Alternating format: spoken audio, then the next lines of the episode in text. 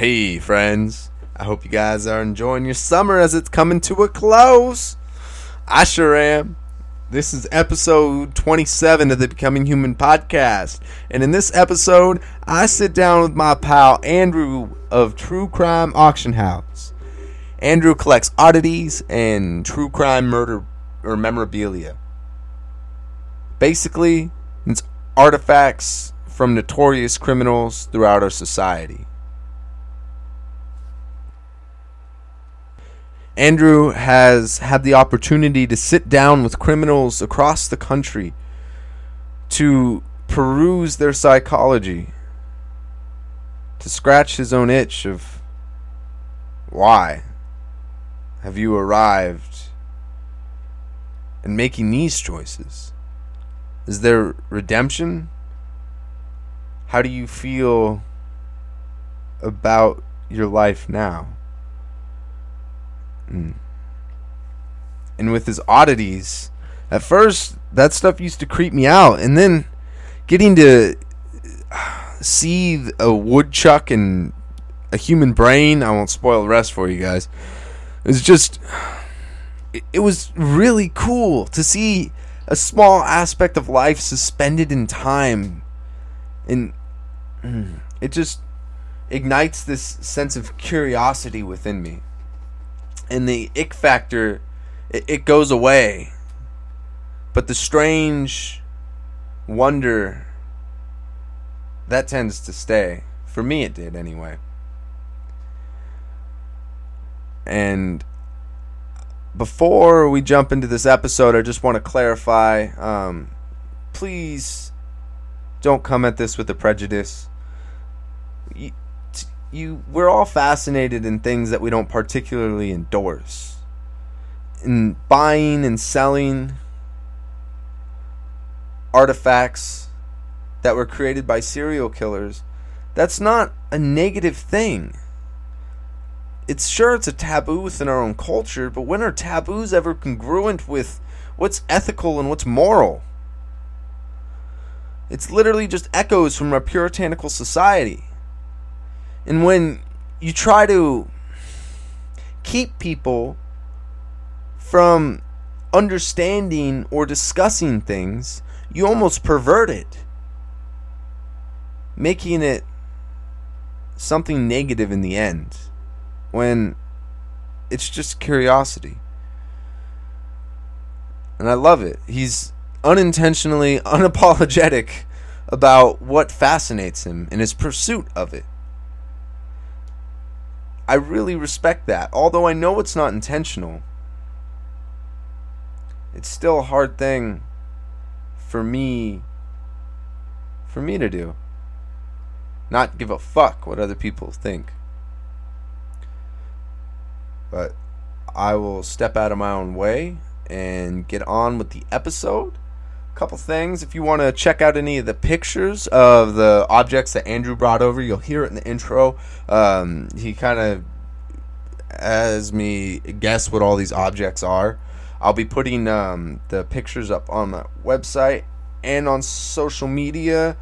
It's at Becoming Human Podcast on uh, Instagram and then Becoming Human Podcast on Facebook, stuff like that. And mm, then I'm gonna play you in, with a in with a song by Amigo the Devil. The song's called Helen.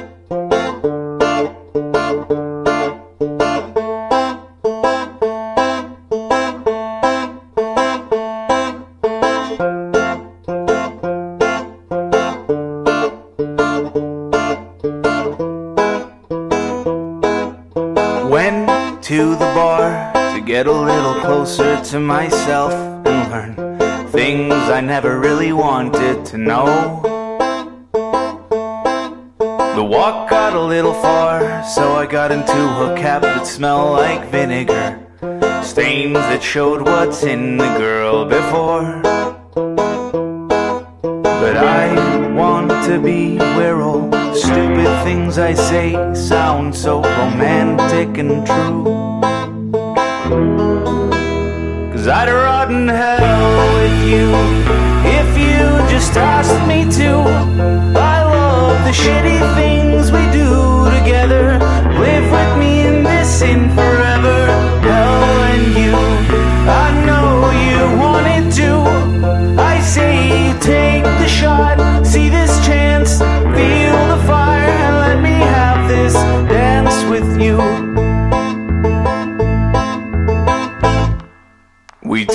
A little far, but you couldn't name a place I wouldn't go with you. A plane, a train, a car I'd run. If I was dead, I'd float, I'd crawl in bed with you.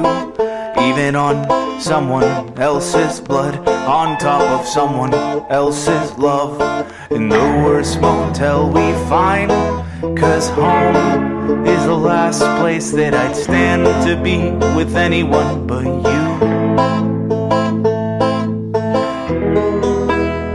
I'd rot in hell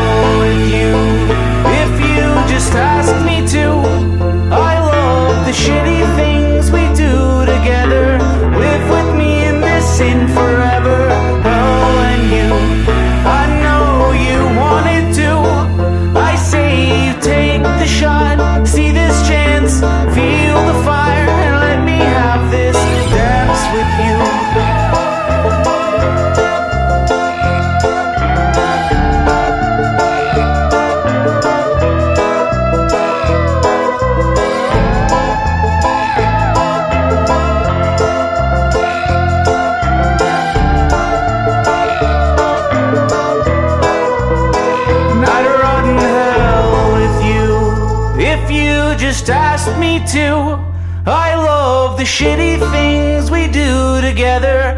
Live with me in this sin forever. Hell and you. I know you wanted to. I say you take the shot. See this chance. Feel the fire and let me have this dance with you. Scientologists were behind Oklahoma City. Scientologists killed JFK and created KFC. What the fueling the conspiracy theorists. I'm part of the Illuminati. Let's bust the balls out and get freaky. Exactly. Alright, hold on. Let me clear some of this shit up. Nah, fuck it. It'll stay that way. Hey, everybody. How's it going? Alright. So, what you got here? What is this shit? Oh, uh, I guess before we start, this is episode 26 of the Becoming Human podcast. And this, my name is Will, and this is Andrew of True Crime Auction House. Yep. Ooh, what do you do with True Crime Auction House? Uh, I buy, trade, and sell anything related to true crime, oddities, whether it be letters, artwork. I mean, dead shit like this, Ooh, mean, whatever it may be. damn, Fun shit. that's pretty cool. What kind of dead shit have you got here? Well, I brought this shit because I wanted to see if you could guess what this shit is. What? Okay, all right, I'll give this one a shot. All right. We'll start with my favorite piece. And then we'll clear this off too, so everyone can see. A little bit of intermission, freak bitches.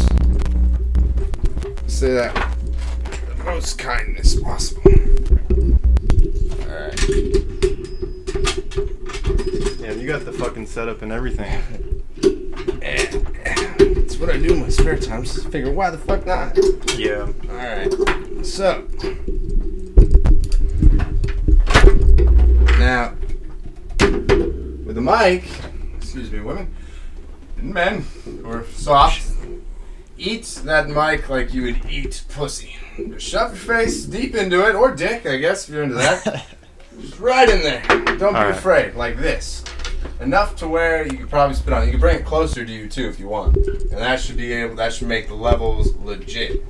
Alright, and then what do we got here? Perfect. Alright, so what is this? This? Yeah. So let's start with let's start with this guy. Alright, what, what the fuck? Me. I can touch it? Yeah, you can- you gonna you can- fucking eat me? You can touch any of this shit. What the fuck? Let me. Uh, this is not a rat. It's got Nope, really it's not a rat. hair. The fuck is this thing? Is it not a beaver? Nope. A shoe? A shrew? A shrew? No, no. What? What? What It's is it? Oh, ooh, I got it. I got it. It is the clump of hair after I shave my teeth. Close, close. It's a woodchuck. It's a, a woodchuck. A woodchuck. Dude, that's like one of the that fucking cliche ass rhyme when I was a kid. How Exactly. much could a woodchuck? Exactly. That is so. cool. Where'd you get that thing from? Uh, I got it from a friend in Texas who does taxidermy, and I got mostly all my shit from him, actually. Really? Yeah, it's kind of funny. He got me into collecting oddities. I kind of got him into collecting true crime. Actually, I'm moving out to Colorado next year, and him and I are going to be open a oddity shop slash true crime museum, and I'm fucking stoked for that. I cannot Oh. wait. Oh, shit, dude, that's fucking cool. So Yeah. he got you into doing the oddities. Yeah. That wasn't something that that you were really into before. I mean, I was interested in it before, but I never really knew how to like get the contacts and everything and get the hmm. shit. Like I, I mean, I had stupid shit here and there, little, little fucking bullshit, little beetles, cockroaches, and I've moved up like I see what you're to saying. everything. Yeah, So yeah. It's kind of like a peripheral. It was a peripheral thing. Yeah, yeah, and I kind of branched off from murderabilia into oddities, and now I'm getting into horror collecting and basically trying to branch out and, you know, just expand this shit. Yeah, kind of explore the interest a little bit more. And it, it's interesting too because with these things, anyways, as I've seen you kind of get into this, is it's become uh, there. There's like more to it because you, you have these things that are that are really interesting. Yeah, And, yeah. I mean, and it's not like um, with the true crime stuff and pushing off like the the letters and stuff like that. You had that barrier to where you had to. Some people were a little bit apprehensive Yeah. about getting into it, which they shouldn't be because you can't just uh, repress aspects of society. Yeah. But with this, it's like you get them one foot in, and then you know what I mean. Like, you know, this is just strange shit, and then you can take them on to here's other Yeah, aspects. yeah. I mean, it is strange shit. I mean, I, I, I won't mm-hmm. lie. Like, I mean, it's, it's. Well, that's what makes it interesting, though. Like, it's not strange. I don't mean that as a pejorative. It, it's strange. It's like really, it's cool. Yeah, yes. It's not something you would see every day, or you would meet somebody every day. Like, oh, what, what do you do? I, I talk to serial killers and I collect things, dead shit. You know, it's. Yeah. Like I never seen a fucking woodchuck before. Yeah, neither have I. Neither have I. And it almost looks like a rat. It does. It does. Wow.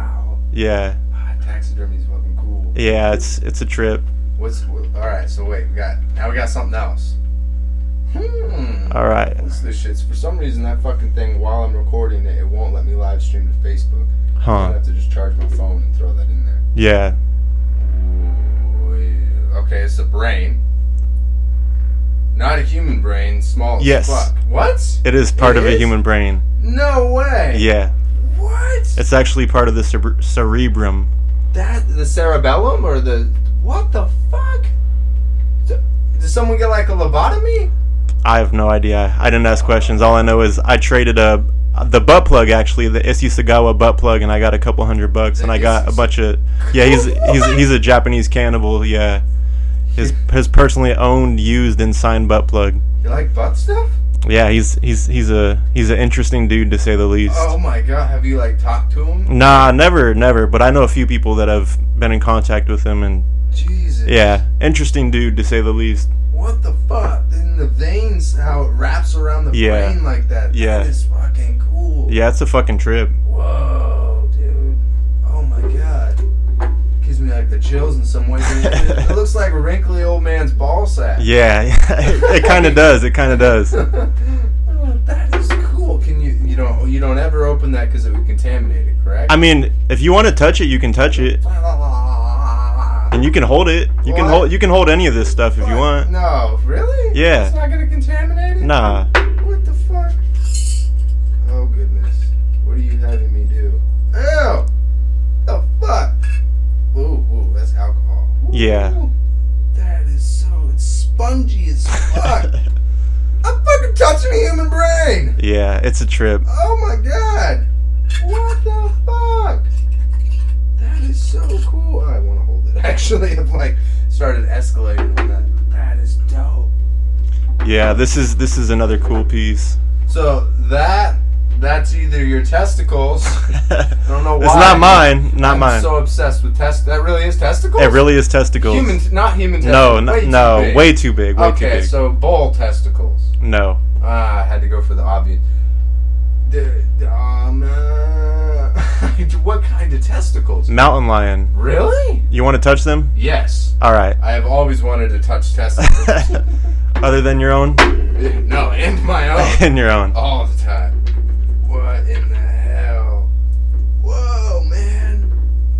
What Yeah. the fuck? It's got like fat oh my god. Wow. Those things are Yeah, imagine. I'm, I was telling my friend the other day, like, imagine having testicles that big. That would fucking suck. Dude, it would, man. My, my fucking thighs bleed. as Yeah, yeah, now. Exactly, exactly. They're so firm. To think of it, there's like probably a hundred little mini cougars that were waiting to come out in there. Yeah, yeah. And so, where, how'd you? What's the story of how you got this one? Uh, I got this in a group lot. I did a I did a pretty fairly large trade, and I I got this. Uh, well, I guess I don't have anything else with me that I got in that trade, but yeah, this these these testicles are a trip. Like I cool. yeah I'm sorry, but if I would if I would have harvested a cougar, I would have eaten them. I don't think I could have held them around. Dude, I heard testicles really good. yeah. I mean, I'd be willing to try them. Fuck yeah. Fuck yeah. Yeah, here's another guy. This next up. Oh, you said guy. I already get the, I get a hand. What the fuck? Rat fetus. Nope, it's a fetus. Okay. Uh, not a naked mole rat fetus because it's still that would count as a rat. Cat. Nope. Uh, whoa, is that its umbilical cord? What the fuck? Yeah, yeah, it is. Whoa, dude. I don't even know. It's a pit bull. That's a pit bull. That's a pit bull. Holy shit! It's like my son's dog, but not born yet. Yeah, exactly. Oh my god. And here's another dog in like a really rare fetal form, That's so almost like a fucking alien. Whoa, what? God damn, this reminds me of um when when my son's mother was pregnant. You'd see like different pictures of the development and shit, and this was almost one of them. Whoa, with the black eyes. Is this a pit bull or is this just a dog? Well, that that one's a pit bull. I have no idea what that other one is, honestly. Whoa, dude, that's crazy. And just how much like detail comes out and how Yeah, minimal that yeah, it's crazy. It's crazy. What the fuck? Wow. Yeah, life is so fucking interesting. and these things. Vertebrae.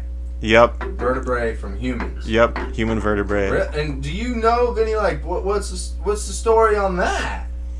Um, I got these in a trade as well. Actually, this is one of the very first pieces that I got. I got these back in early early last year, actually. Did they give you, like, any story where they're like, human vertebrae just just found, or. Uh, honestly, I have no idea. I would, I mean, I would like to know the story on them, but a lot of this shit, I just, I just get the shit, take photos of it, put it online, then I fucking just put it in my shelf.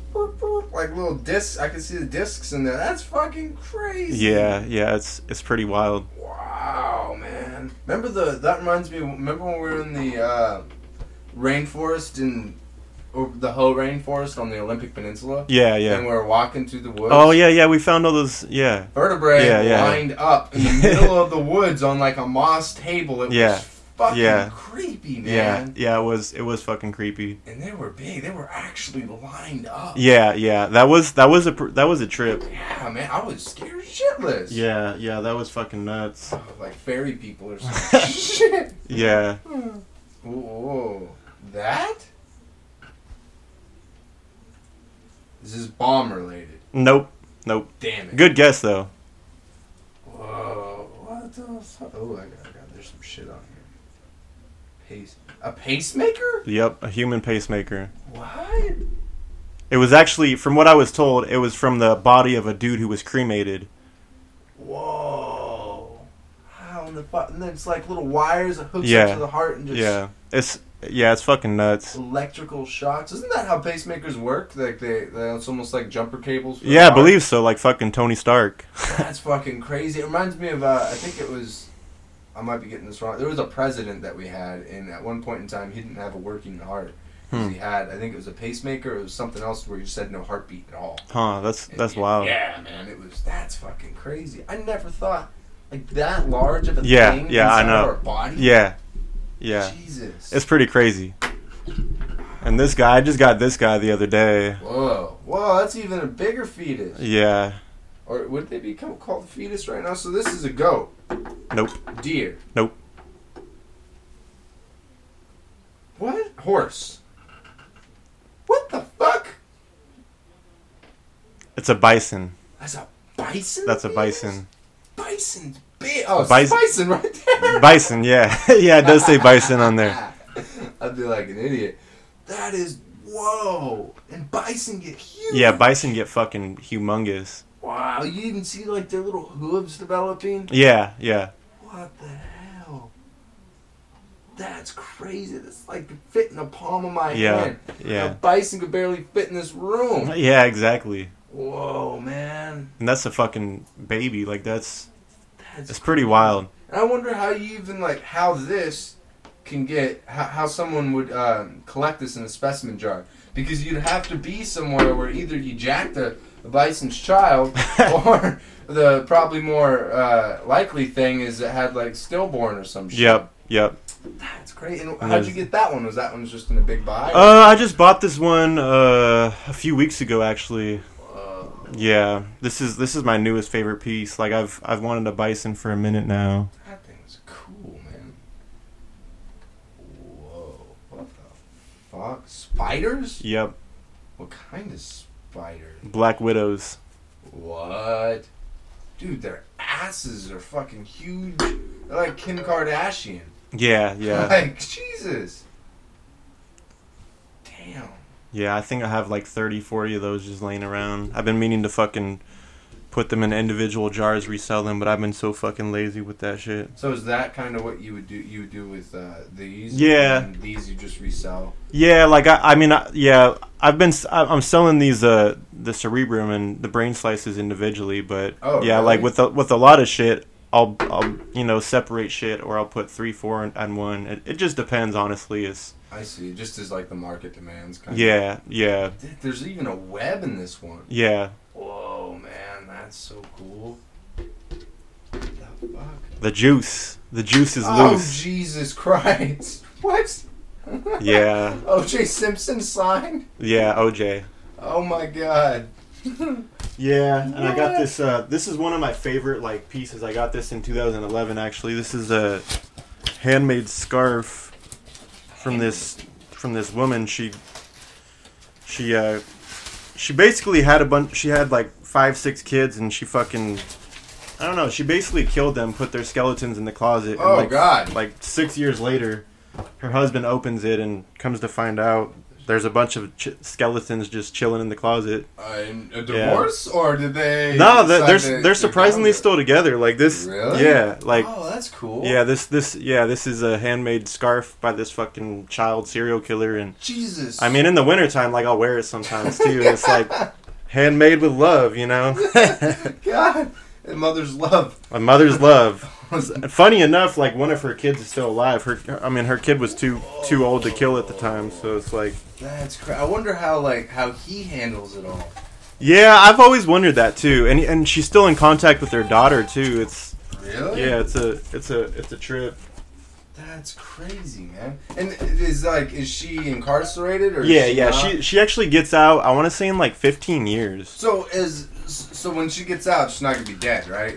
Nah, she'll be in her 60s, And I believe. Have you talked to her or no? Yeah, yeah, yeah, And- and yeah. So for your discussions with her, I I don't want to take it off on a tangent, but just real fast. In your in your conversations with her, is it like how is she um, coped with what she did? Is she like I shouldn't have? I you know, Uh, make different choices, or is she like "That's Yeah, it, it, it was basically I was addicted to drugs, blah blah blah. You know, it's you know, she chalks it up to she was addicted, and you know, it's Oh, wow. just a horrible thing that happened. But then she's really close with her daughter now. But obviously, she won't talk about it because she has appeals going on, and that could fuck her Oh, getting that released. does make sense. Yeah, But that's the other thing too is that you know we literally all of us are capable of some of the most extreme things. So I, I mean, yeah, and I don't know if you know you can rebound from certain things, but I always try to give people the benefit of the doubt because once again we're all human. yeah, yeah, What's this, Inspector? Dude, I, that used to be my shit. yeah, yeah. I, my family didn't read shit, so I watched the show. I didn't know that. This is one of like the like I was trying to bring shit true crime related to bring, but I, I was like, man, I don't want to I don't want to fucking damage nothing in in anything. But Yeah. this is uh, Rod Ferrell, uh, his childhood book. Wait, who's Uh, Rod Ferrell?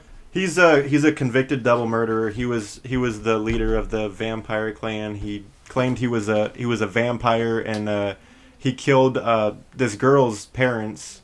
Uh, down, they drove from Kentucky, I believe it was, down to Florida, fucking killed them and just took off. And there's it's a pretty crazy case. Like uh, there was one, two, three, four people involved. two. I mean, Rod Ferrell's doing life in prison. Howard Scott Anderson, all he did, he, like from what he explained to me, he just drugged the bodies, you know, from wherever, and that dude's doing life in prison. And then Dana Cooper, she's out of prison now, and uh, the other person, I believe, I believe that she testified or some shit and was like not given any time or did maybe some jail time or Really? yeah. Holy shit! Did Yeah. they try drinking blood and shit like that, or they just? Uh, I asked him that, and he, he like he never did. He never did say if he did or not. I, I I mean I don't I don't I don't think so. But then again, who knows? and so what? Was he like obsessed with Inspector Gadget? No, it was just it was just his. I mean, he was seven when he had this book, you know. so Oh, this I is see. this is from when he was a kid. Like I have a bunch of shit from his childhood, and you know, it's Really? Did he have a? Did anyone ever elaborate on his uh, childhood? Like, did he have a distinguished childhood? uh, I, like I'm in contact with his mom, and his his mom said he he didn't really have that shitty of a childhood. You know, it's like, you know, it's I don't know that he didn't have the stereotypical. You know, serial killer childhood, raped, Mhm. abused, Uh, whatever. yeah, uh, like extreme trauma. I see. yeah, yeah. And uh, what was uh, in your discussion with her? How do you feel out? How she feels about it? Uh, I don't, I don't know. she, She, just like talk about her, her son in like a, a loving way, or is with the well, it's. I mean, I don't know. They have a weird relationship. Oh, really? Yeah. Uh. Yeah, she, she's. I mean, honestly, she's a fucking crazy lady, and uh, yeah, Like uh, crazy, like she tried to fuck, or she just say wild ass things. she's she says wild ass things. Oh God! Wait, Yeah. like give me the wildest. Okay, so uh, so she needed like thirty bucks one time. I probably shouldn't be saying this, but okay, fuck you it. don't have to. Nah, nah, it's cool. It's cool. Uh, yeah, so uh, she needed to make thirty bucks one time, so I bought a couple shit off her, and she's like, "Yeah, I, I need to, uh, I need to get some some minutes on my phone so I can send some pics to my friends with benefits." And I'm like, "So you need to send some dirty pictures? Like, fuck it, like give me this and that, and Yeah. we'll call it good." you gotta do what you gotta do. I mean, every single one of us has to come. So. yeah, exactly, exactly, exactly. if you don't, then I'm kind of concerned. Yeah, yeah, Fuck. yeah, Oh shit. Yeah. So you got like some of his childhood stuff. That's interesting. And and is are other people interested in collecting those kind of things too, like childhood memorabilia? Yeah, yeah. I have a friend who who was going ape shit for it for a while, and Damn. you know like yeah there's i mean the the the, the older the the older the stuff basically the more value or more rare it is depending depending on who it is like it's yeah uh childhood shit is always cool to see before you know they blossomed into this you know psychopathic murderer Yeah, that's my fan- fascination is, is in the transition period. It's, Yeah. Um, you know, it, it, what what sets that off, and um, also in relation to the way that I view the world and reality. Like, why? What is the difference between me and them in that sense? Like, uh, that's what is it? uh, The initial curiosity, I guess you could say. yeah yeah Uh, yeah What's this shit? That's uh prison shank What? Yeah. Wait, who's Prison Shank? I have no idea, honestly. I, I just I just bought it and I, I yeah I, I used to have this Spree Killers uh, shank, you know. Uh, I think I sold that like a year and a half ago. Was it like of this same makeup or was Nah, it was made out of a toothbrush actually, and you know the the handle Oh, yeah, the handle where you hold the toothbrush. It was just it was just you like sharp as fuck. Yeah yeah. Oh, I see. Damn. And I wonder what the clip. Clip it into your pants. That's actually pretty. Yeah, smart, yeah, I believe that's what that is for. Fucking innovation along there. Yeah, Damn, dude. yeah, Fuck someone up. It's yeah, blunt too. yeah. It is. Yeah. Yikes! I cut one of my friend's arms with. uh Whoops. Sorry. Ah. I'll put that there. Um, I cut one of my friend's arms with a machete when I was growing up because he was. We were trying to uh, cut down like an area in the forest. I don't know, make the forest. Yeah. and that machete was really blunt. And he put his arm out right in front of where I was about to cut to like hold the tree down, and it's whack right in his forearm because it was blunt though. Instead of being like a really tiny incision, it was just splayed Fuck, like, yeah. three inches wide, and there was blood everywhere. Yeah, machete can fuck somebody up. I was fucking yeah, frightened as all hell. I think I was about 11 years old, and I'm crying. He's not because I guess he's in shock. And we go to his mom's, take him to the hospital, and the doctor uh, takes his mom aside, I'm with him, and he's like, "Would you, you know, you, you can sue them. Would you like to sue them?" And she's like, "No, he's my friend." You little fucking asshole. But anyway, Yeah, one object's fucking crazy though. Yeah. And is that all that you got? I mean, that's not that all that I have, Yeah. but but uh, let's That's see. all that we got for that yeah, little see, guesstimation. fucking Alright. yeah, OJ. This yeah, this uh, here's a little octopus. Octopus? That's fucking cool, man. Octopus are insane. Yeah. I have like I don't know Wow. 10, 20 of those just fucking laying around. Really? Yeah. What? It's just like octopus. Octopus um, galore. Damn, man. How did you get them all at once? Or Yeah, were you just going yeah. Through? Okay. Yeah. Be funny if you're like going through an obsession constantly looking. Nah, I mostly just buy shit in bulk, honestly, because it's just easier and cheaper, and you know, there's more profit that way, and fucking, you know. So you don't you don't necessarily seek things out most of the time. It's just opportunistic. Where Yeah, I mean, sometimes I seek things out, but a lot of time, like I run this fairly large group. You know, this it's called Murderabilia Oddities Buy Sell Trade, and the good thing about it is that like I have to approve the post, so I I see everything before they're posted, and oh, it's shit, like, so oh, you get dibs. yeah, yeah, exactly, exactly, That's a smart way to do it though, because then you get some return on running the whole site, cause or yeah, the community. Because I imagine otherwise you don't get really any other compensation. yeah, yeah, and I mean it's it's fun too. It's it's How long have you been doing it for? Uh, I've had my website since 2015, but I've been collecting since 2010, almost fucking almost eight years. That's fucking crazy. Since I was uh 19. 19. So when did all this kind of start? Like your, your fascination with uh, uh, uh, criminals and Well, when I was when I was mu- I must have been like eight or nine. I was watching this TV show on Charles Manson, and I was like, "Who the fuck is this guy?"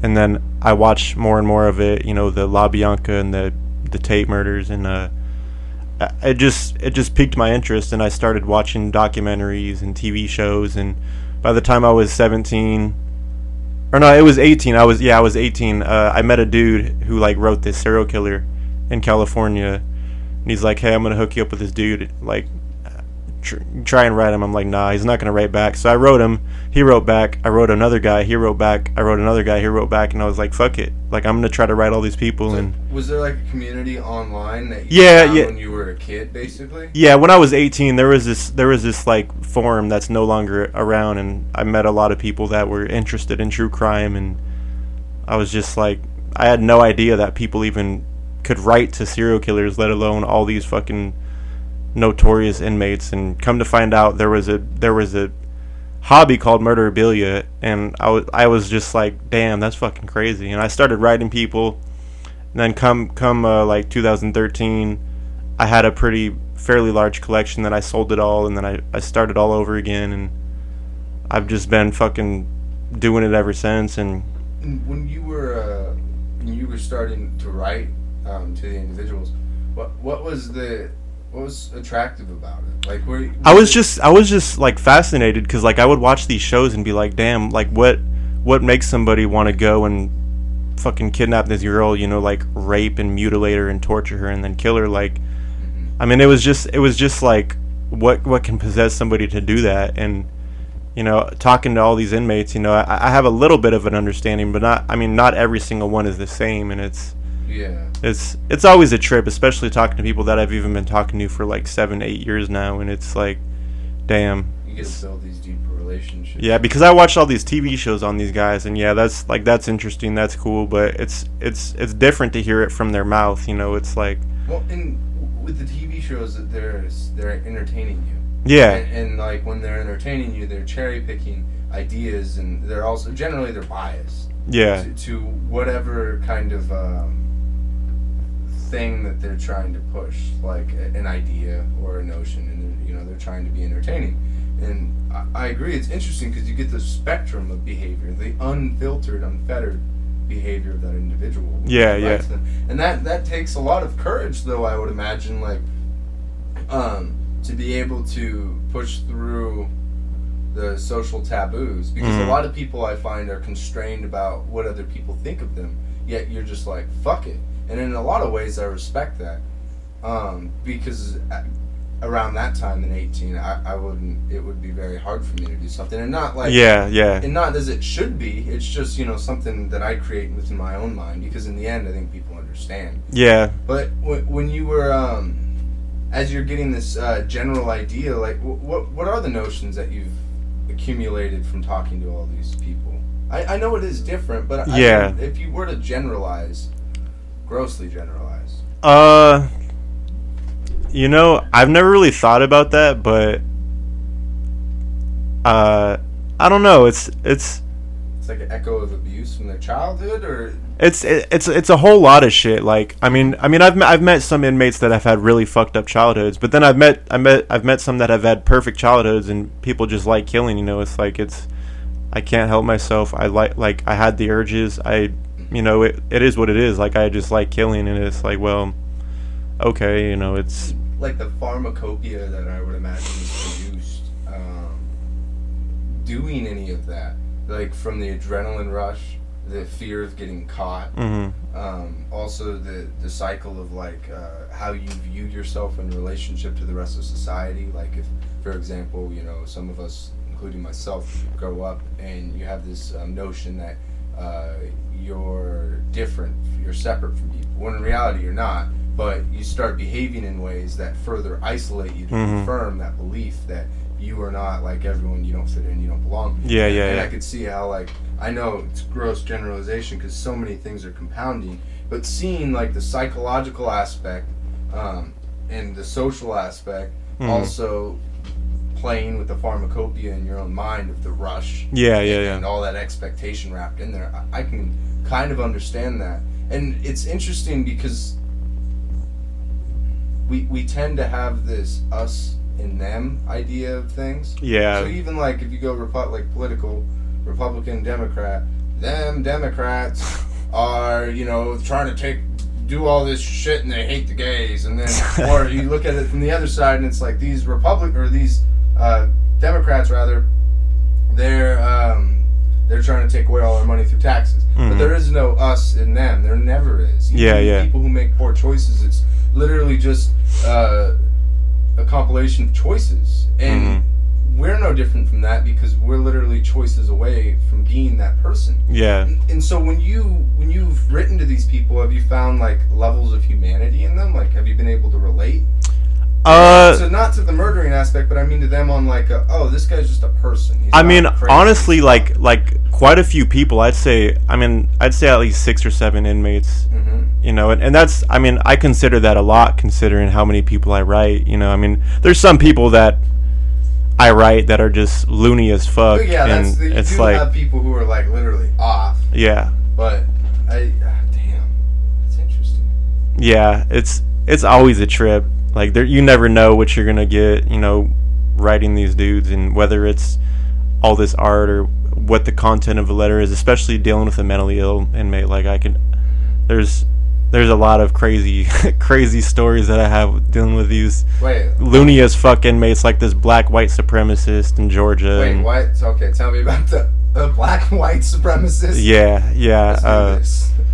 yeah. This this dude, he murdered four gay people um, in Georgia, and he claims that he's innocent because the gay people were too fat, and he w- he wouldn't be able to strangle them because they were too fat. what Yeah, that's his defense. And uh, teach him jujitsu. Fuck, man. yeah, exactly. Fat people all the time. exactly. Exactly.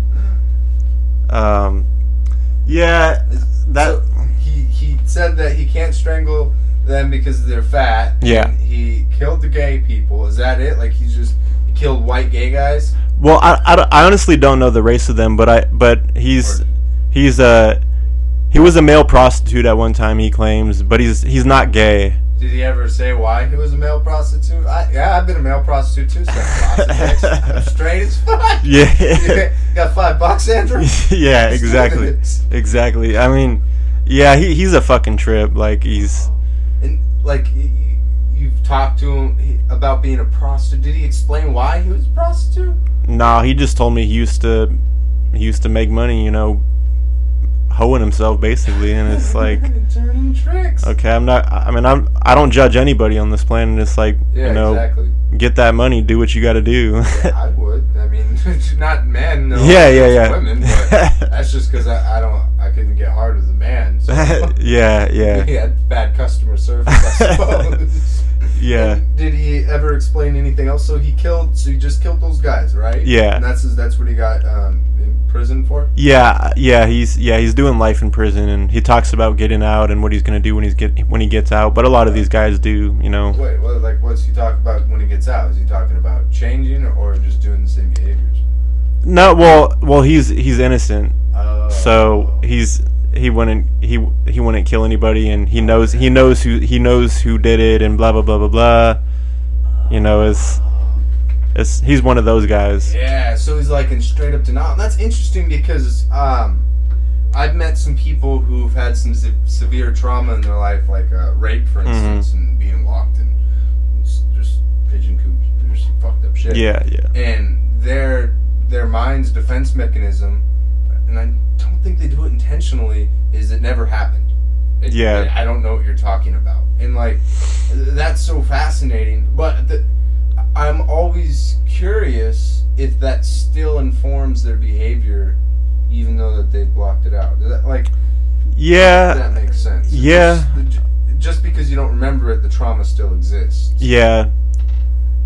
I mean, yeah, I, I don't know. I mean, I guess every single person is different and not not every not even a single two are the same. Yeah. I mean, there might be similarities in some cases, but you know, it's it's yeah, there's yeah, it'd be mere speculation at that point. yeah, yeah, definitely. Um, when he when you have conversations with him, does he seem pretty level headed now, or No.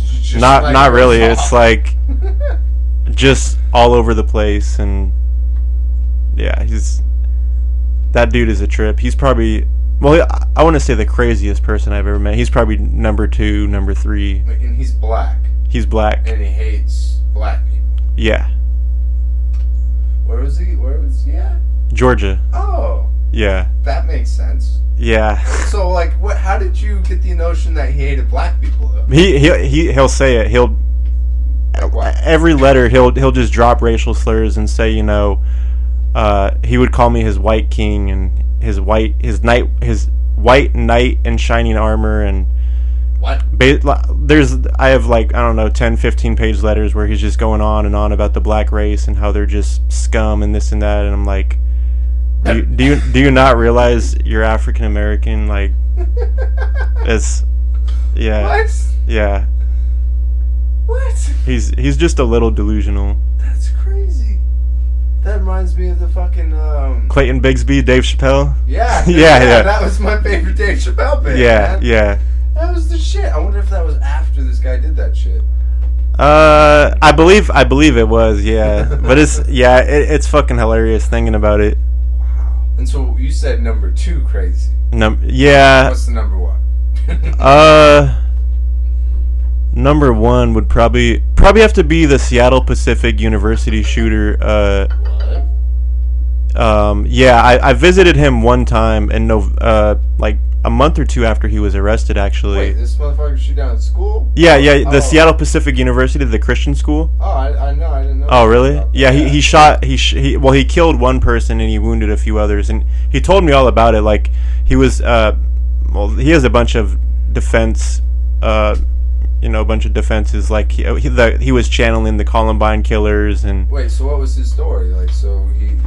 he went to he went to school. Well, he said like, he told me like because I mean I, I visited him only one time in person and, and what from what he told me he was being bullied at school. So he took a gun to school and he was like I'm gonna show these people. And he's just like, this is rational. This is legit. Yeah, yeah, like yeah, like I'm I'm, I'm just gonna. I'm just gonna show these people, you know, that they shouldn't have fucked with me or whatever. So he goes to the school. He he starts shooting people, and he I don't know I don't I honestly don't remember how many people he hit. He for sure killed one person, and he tell he tells me like as he's loading his weapon, this dude just come and fucking tackles him, and it's Damn. it's over and That's he told me he was like I was so upset when that happened because I couldn't get any more uh, rounds off and I was like hey like it happens when is Jesus Christ?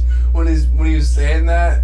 Were you talking to him in person? yeah yeah yeah yeah Like, like we, he was he was behind glass and we were talking on the he phone genuinely look like really sad? No, no, said that? no. Oh, he's just like stone cold. well he, the whole time he was like looking down he was like twiddling his thumbs Ah, and so he's like something's off about. Yeah. Oh, okay. yeah Damn. And so, what what else did he say? Was that pretty much about it. Like he. he Well, we yeah, like we talked we talked about like you know like sports and like politics. any sports? No. Uh, yeah, well, yeah, he's. I mean, he's from Washington, you know, so he, he was a Mariners fan and a Seahawks fan, oh and shit. Okay. yes, we we were talking about that, and we were talking about just like what his favorite food was, what he did on the outside. Like he was an avid fisher and hunter. Oh really? Um, yeah, Have you had? To, that's strange. Like Fisher and Hunter. And I, I don't want to be um, presumptive, but with those things, you- have a certain level of security and um, like uh, resilience, if you will. hmm And that surprises me that his reaction would be so overblown to Yeah. being bullied, whereas opposed to you know what I mean. You more of I picture like with hunting and fishing. Um, you've experienced being out in the wilderness, the Mhm. demands that it puts on you.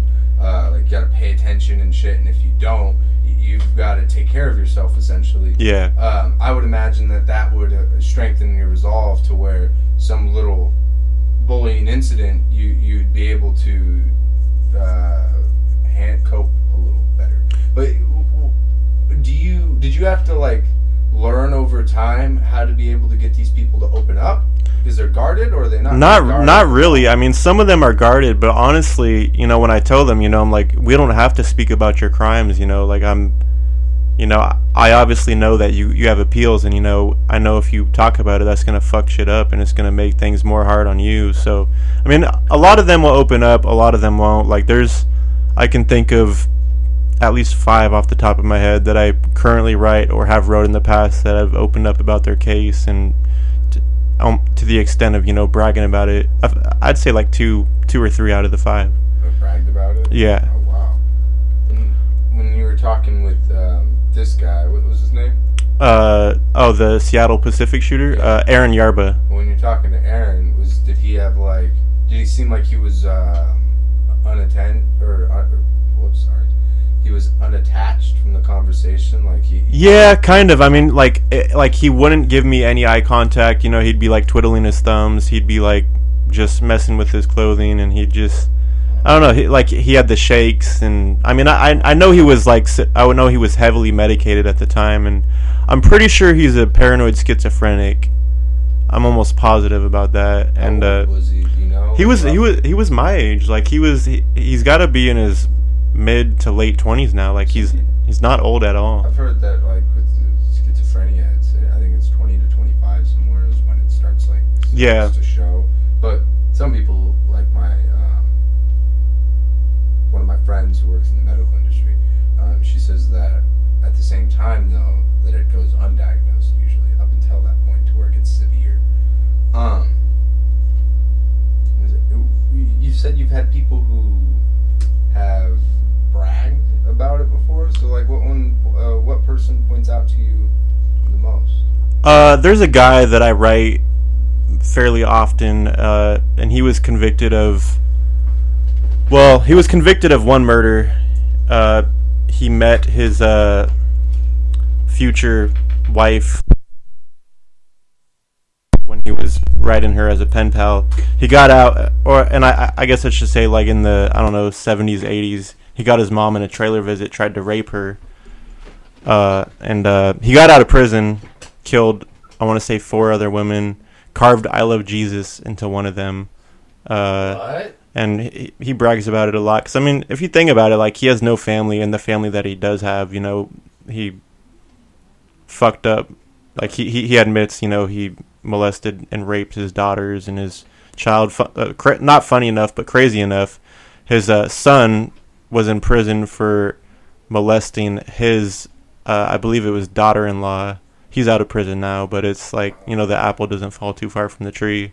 Well, that's the thing is that I, I feel in my experience with the small shit that I have is that you have to make an active attempt hmm to be able to make different decisions than your parents because it's it's Yeah, it's yeah. literally no effort to just continue. Yeah, like speaking of like parent, like uh, like uh, I was watching a Jeffrey Dahmer interview once, and Jeffrey Dahmer had no idea like his dad had dreams of killing people, What? and then Jeffrey Dahmer actually killed people, and he ne- he he's like, how does that make you feel? And he's like, I had no idea, and it's like, Whoa. but obviously that dude was severely fucked up. Yeah, he, was. I, like he didn't have any remorse for the things that he did, like psycho, like kind of like a psychopath in the sense that he, he didn't have any emotion. Yeah, yeah, yeah, Oh, yeah. okay. See, I'm not. I don't re- know very much about Jeffrey Dahmer. I've always been very curious. Yeah, yeah. Dahmer's Dahmer's a a very interesting one. hmm That's interesting, and you, you do see that is like where it's almost like a continuation from our barbaric fucking ancestors. I don't even mean that like in Mm. the fucking caveman days. I just mean pre-information age without the internet and Yeah. accessibility to each other.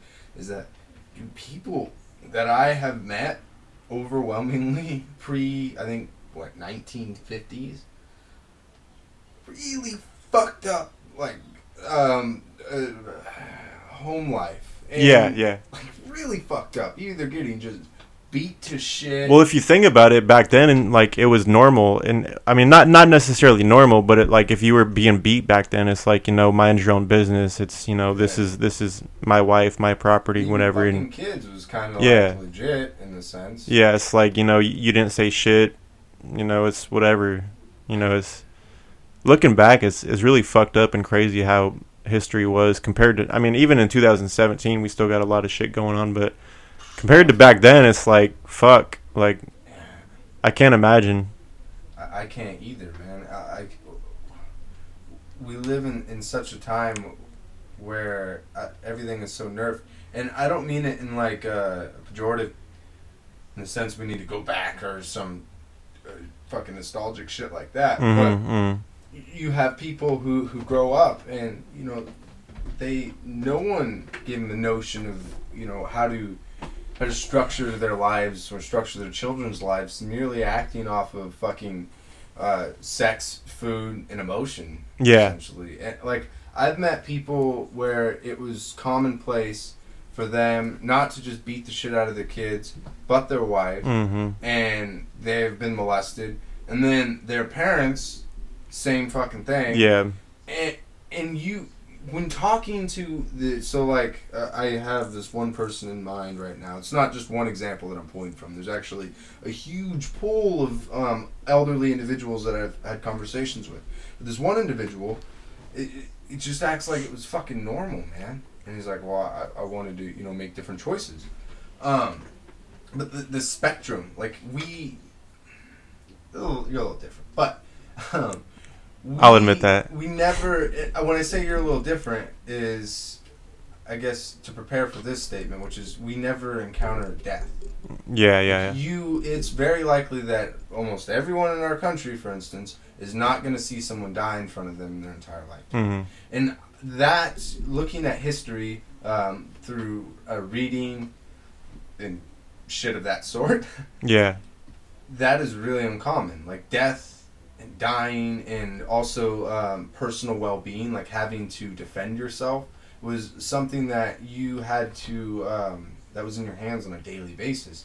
W- You know, like pre 1800s and stuff like that, where, where you can get robbed at any Yeah, point in yeah. And, um, well, I don't know how we got off on that big ass tangent, but the the guy who oh we were on the guy who carved I love Jesus. Yeah, yeah. So, so why would he carve I love Jesus in someone's fucking forehead? Uh, it, it was. I believe it was the back. I Oh, the back. yeah. I I honestly have no idea. I've I've never asked him. I I don't know. May, maybe I will next time I talk to him because I've I've always been curious. You know, it's. I mean, obviously he wasn't a Christian, so. yeah, well, I mean- that's what I'm thinking. I'm I mean, I, like maybe it was just like trolling in a sense, you know, like like I don't I don't know. I mean, it's like trolling pre predating the internet. yeah, fucking murder trolling. Y- Jesus Christ, yeah. that's crazy. But then again, though, you you have people who have these warped notions of um, of reality and the institutions that they that they follow. Like this is mild, the Christians, Catholics who drink, put tattoos on their bodies, so on and so forth. And you also have this weird. Um, maybe this is movies. Correct me if I'm wrong. Because obviously you've interviewed many of these individuals. Um, but with people who have psychological breaks, they often go and fixate on like angels, demons, and Jesus. Or is that movies that is? Uh, I mean, there's like a f- there's like a few that have. I mean, the most notorious one being Son of Sam, David Berkowitz, when the whole possession of the 500 year old dog. Wait, Um, what? 500 year old dog? yeah. Possessed? Well, eh, well, it was a 500 year old demon that was inside his neighbor's dog. Um, yeah, you, if you ever, if, I mean, you should check out Summer of Sam. It's it's a fairly good movie, and I believe Adrien Brody's in it too. It's about Really? David Berkowitz. Yeah, yeah. The, the case. I mean, he's the son of hope now. Like he's all godly and Christian, and now? Like, Yeah, now. Changed. yeah, so he, he's been like that since I want to say like I don't know the 90s, 80s maybe. Like he's Jesus. yeah, Not literally. yeah, yeah, yeah. And did he kill the dog? Uh, I don't think so. No, Oh, No. The dog. maybe. No. Maybe. I got peanut butter. That would that would explain a lot. Would've- I'm gonna extricate this demon with my cum. Jesus, that's crazy. And so that one guy who was bragging, what was he bragging about? Was- Uh, just basically, just basically like how just reliving the crime over and over and over. You know, I this is how I killed her, and is he gonna get released one day? nah, he's on death row. Oh. Yeah. Uh, Do you have you interviewed other people or written to other people who are on death row Oh yeah, yeah, I, yeah. I I talked to quite a few people on death row and have in the past, and for? Do they brag mostly? I know you can't Uh, generalize, but do they brag or do not- they feel remorse? not a whole lot. Not a whole lot. I mean, I mean, you gotta you gotta think like being on death row. Like, if you if you fuck up, like talking about your case or anything, and the parole board or, or whoever, whomever you know has the power of authority, like they can totally, you, you can your appeals can get fucked, and I mean you can you can speed up the process of you being killed, in a in a I mean obviously in a state that They'll kill you sooner. well it depends, you know, like appeal is saying that like I don't agree with what you guys decided, right? Well, you have like a certain amount of appeals until you're actually executed. So when so when you're sentenced to death, I don't know, say you have like five appeals, and you know you, your your attorney appeals your death sentence, and once you're uh-huh. out of appeals, then you get an execution date. Then you're basically toast. Oh shit! And so they so to an, a certain extent, you may or may not get like uh, filtered conversations. Yeah, I mean. Yeah, I mean, it, it just depends on the individual. Like some people, I mean, some people are truly remorseful. Some people say they are and are just bullshitters. And What's some- one that sticks sticks out to you the most is a genuine um, like remorse. Uh, David Berkowitz actually, I used to write him. I don't, I don't correspond with him anymore. The son of Sam, we were just talking about. Yeah. He, he, I mean, he, he genuinely like. I feel like he's, he's definitely remorseful and. What has he said that like? Uh, is there anything that like sticks out to you that you're like, oh, Well, in. Uh, well, one of the very last letters, maybe the second or third la- to last letter, uh, I asked him, you know, uh, if he gets out of prison one day, what would he do? And he's like, you know, I never want to get out of prison. I don't. I don't feel like I should be able to get out of prison. I feel like I should die in here for what I've done. I I don't deserve to live on the outside. And crazy enough, uh, from what he was telling me, he was in contact with one of either the surviving victim or one of the victim's family members and reached out and basically was forgiven by one of them and like I, I truly feel like he is remorseful of out of anybody I, like I can't think of anybody else I mean there's people that say they're remorseful but you know I don't know falls flat sometimes. yeah yeah. Yeah. And, um, hmm, it's interesting. And is there anyone that, like, do you ever talk to women? uh yeah They tried to fuck you. I'm sorry. I, I mean there's there's because there's immense power in being a woman and talking to a man, and genuinely, if you use Yeah, fem- sex, you can use. That I mean power. yeah they they, they do they do I I have What I saw. many like sexual letters and many erotic letters like it's Butt stuff. uh some yeah Oh, yeah shit. yeah yeah uh i mean if you think about it you're surrounded by women all day and i mean you have the urge for dick like i mean i i i get it i get Yeah, it me i mean too. it's like yeah the, women are definitely interesting Are they um? Are they fix like? Is it a sexual thing when um? Uh, with some of them, I mean, some of them like I write I write one woman and she considers herself her con- considers herself like a motherly figure to myself and Oh wow. She kill kids. uh no she Yeah, right. she she killed uh uh like hospital patients. Uh, she was an she was an angel of death. She's a nurse. And Yeah. She just straight up kill people. Yeah, and Whoa. injecting poison shit into their you know IVs and whatever. Did she?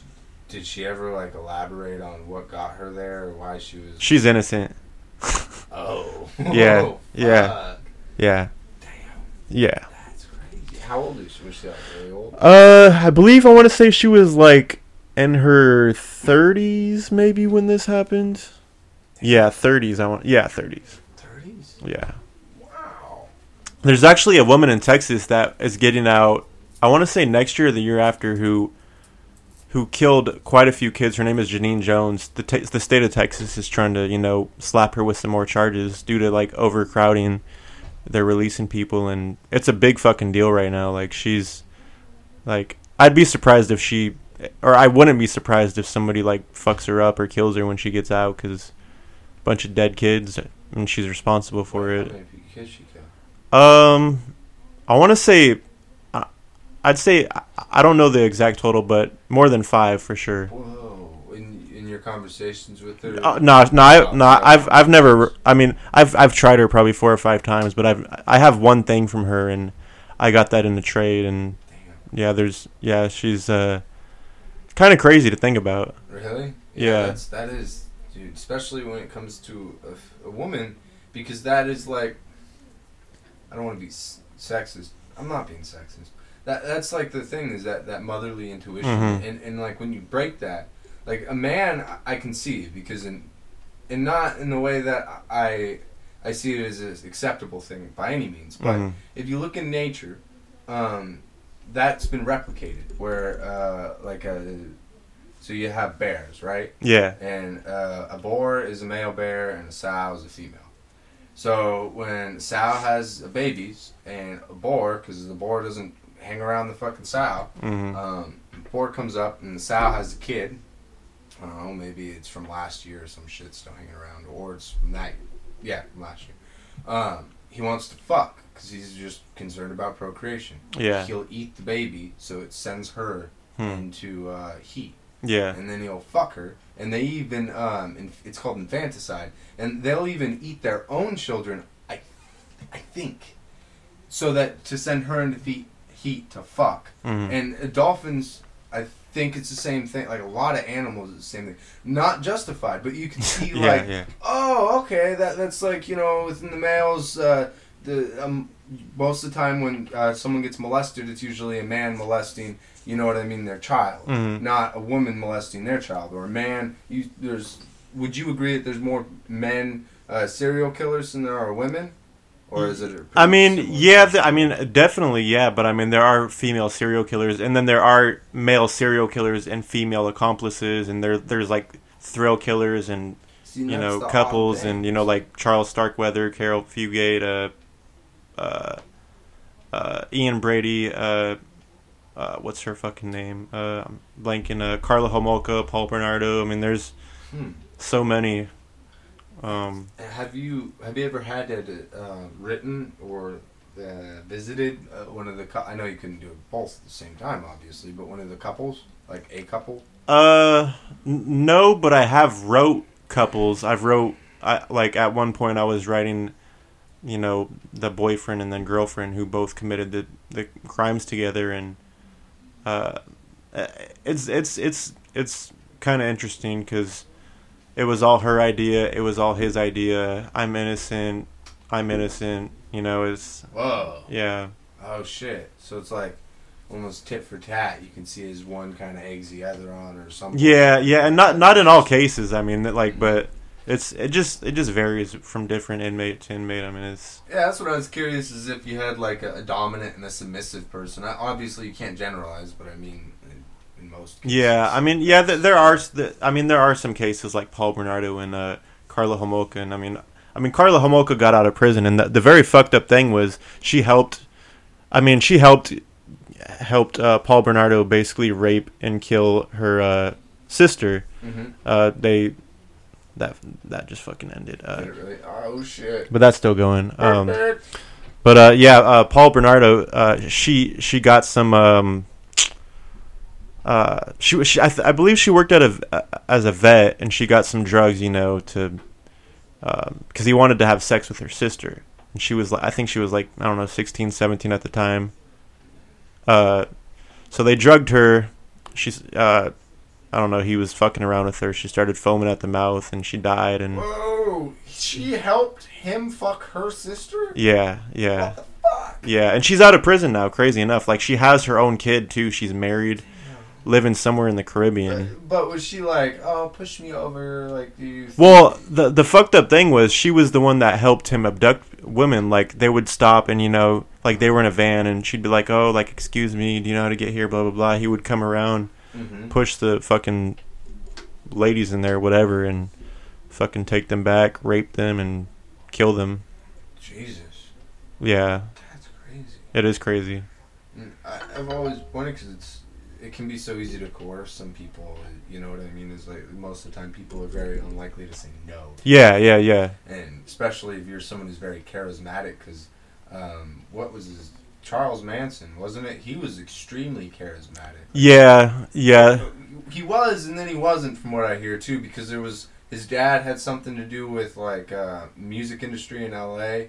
and he was playing music. Because I've listened to his songs before, because we used to get really high when we worked Yeah, at a yeah, yeah, restaurant, yeah. and we laughed our ass off because it sounded like shit. Um, sorry, Charles Manson fans, but fuck. And apparently they were like the peop- his dad like helped him out, and he recorded all those songs, and they're like, dude, this sucks. Yeah, yeah, yeah, yeah. they didn't. So th- he wasn't charismatic to them, but to other people, like he he could fucking pull a lot of people. Yeah, I mean, he was. I mean, and they were all on drugs at the time. They were fucking runaways and shit. And I mean, he was just spewing all this shit. I mean, you're a fucking high on acid listening to this dude preach to you. You're gonna be like, yeah, that's fucking great. Like, and when you're a runaway too, you're looking for um, any. I would imagine you're looking for uh, any form of structure, some form of guidance, because you feel so lost and uh, alienated from you know whatever society or culture that you're a part of. yeah, yeah, yeah, Yeah, that's a trip, man. He hated fucking all races too. He was like, yeah. I mean, there's there's a lot of speculation on that. Like, there's there's. I mean, Manson. Like, there's a lot of people that fucking support him to this day, and like, there's oh really? just fucking yeah. Pe- like, a lot of them are just fucking crazy. A lot of them are like. Vi- flat. yeah, yeah, that's true. I'm That's sorry. true. Keep going. That's true. a lot of them are th- what? Oh, there, there's quite a few that are you know definitely out there, but then there's a lot of them that are very intelligent, and you know a lot of them, a lot of them are really like kind, like caring people. I mean, I mean, a lot of them, you know, air, trees, waters, animal, that way. You know, I mean, Yeah. they're you know they're you know they're down for the cause to help the environment, and you know, Mm. so it's like yeah, I've met a lot of them that are that are cool. Then there's some that are just like da da da. Yeah, yeah, exactly. Just following some fucking shit. Yeah. That's interesting though, because how large that spectrum comes.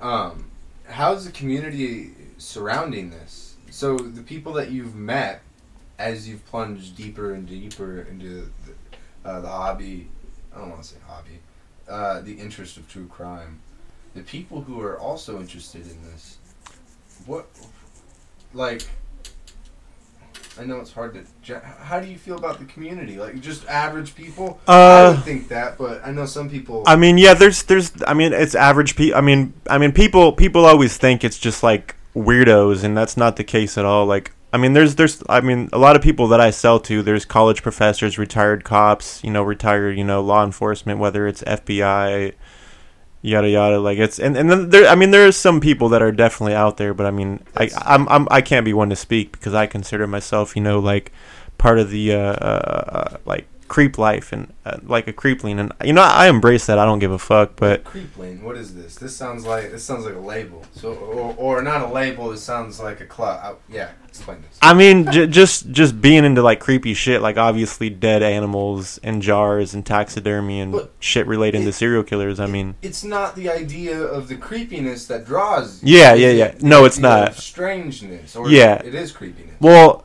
no, it's not. But I mean, obviously, if if you you you uh, find somebody on the street and be like, hey, um, you know, I write to serial killers and collect things from them to be like, that's pretty fucking creepy. And I mean, Pete, like, w- whenever I tell people that, they're like, yeah, that's fucking creepy, but that's cool at the same time, but it's creepy. And I think we we tend to jump to um, certain assumptions because in my conversations with you and talking to you about like different aspects of the community, it it's not. It seems like it's removed from the actual act of killing and more tied to the the spectacle, hmm if if you will. Like Yeah. how you watch um, car accidents, shit like that. You're not watching it because ooh, someone died Yeah, yeah, yeah. it, it's like the the surrounding the ooh and the ah, not in a positive way, just the ooh and the ah Mm. surrounding it, and that's kind of what I got from be, getting to know you over the years. Is that it had nothing to do with that? It's I would almost liken it to, or I, I would ask you, if you were to ride a roller coaster, would do you feel the similar things to when you, you're learning about these people, like the thrill, like not like Mm. ah, Yeah. the, the thrills, like the oh shit, Yeah, I mean, yeah, definitely, definitely.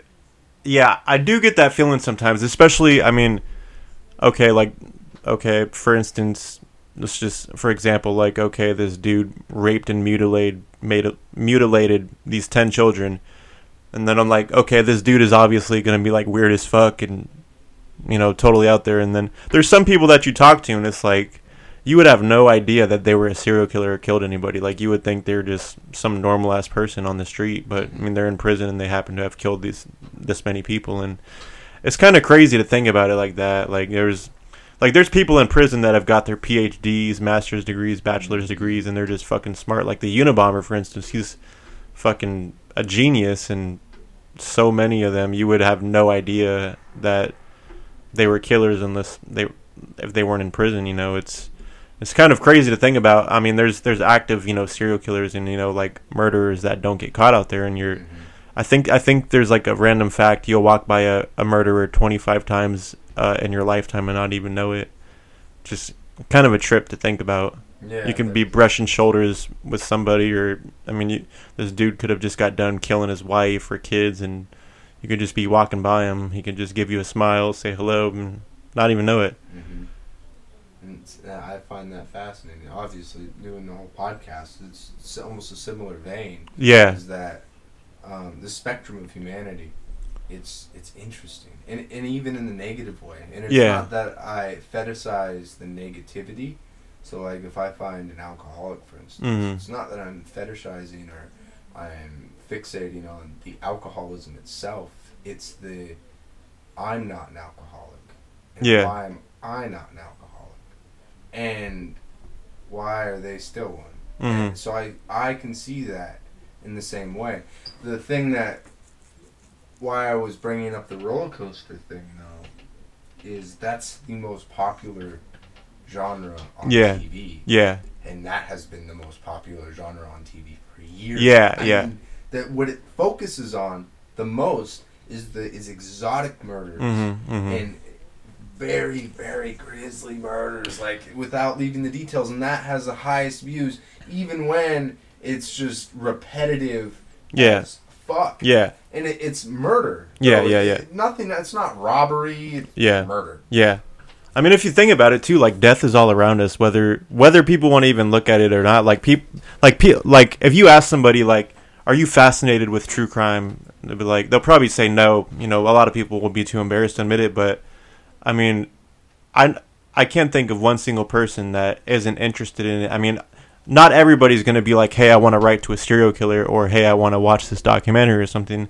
If you if you just spout some random facts about Jeffrey Dahmer, they'll be like, "That's creepy, but that's fucking crazy. Like that's interesting." yeah and see there's a draw to it Yeah, yeah. fuck? it's not endorsing it it's Yeah. just, what the fuck yeah, yeah and, that, and that's what I find too in our conversations I'm just like whoa that, that, I didn't even know that someone can go you know that far yeah, intellectually and emotionally, and um, and th- how it's a cult, such a huge cultural taboo. I, I think it almost perverts it. Yeah, ways. and when you pervert something, that becomes negative for the for the general aspect of humanity. Like hmm and we do fixate on death a lot. Yeah. Uh, and it doesn't even have to be in the sense of someone got murdered. It's just almost everything. News is the same thing. Yep. Because i- it's and if you go off of the idea that um, if it bleeds, it leads. Mhm. That whatever they put up there, they're trying to give you entertainment for all news, and the type of things that they give you are fear-inducing things. It's not pleasure-inducing. Most of the time, it's fear-inducing. Yeah. Yeah. And that's weird. That that those are the things that we fixate: is death and fear and thrill Yeah. over almost anything else. Yeah. But we, we don't on a day to day basis though. If you look at it on, um, if you like step back and you look at our civilization and its Mhm. progress, uh, just from a very generalist point of view, our lives have been constantly threatened yeah. on a day to day basis. And Yeah. we, we experience that in the woods. Mhm. So when we go out into the woods, um, my son, um, you've brought it up before. I felt it when I was by myself, uh, especially when I first started going out. Is, is something going to kill me? Yeah. Yeah. Totally. Am I going to fall off? Am I going to starve to death? But Yeah. When does that ever enter your mind in society? Never really. I mean, unless it never really does cross my mind, honestly. And when when is that a thing? Because up to a certain point, there was no like huge society. We were interfacing with the wild Yeah. in the Yeah. same ways that we do when we go backpacking. Yeah. Yeah.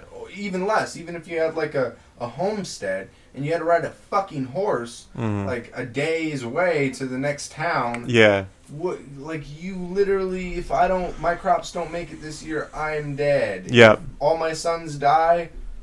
Fuck, I can't care for myself when I'm old. Yep.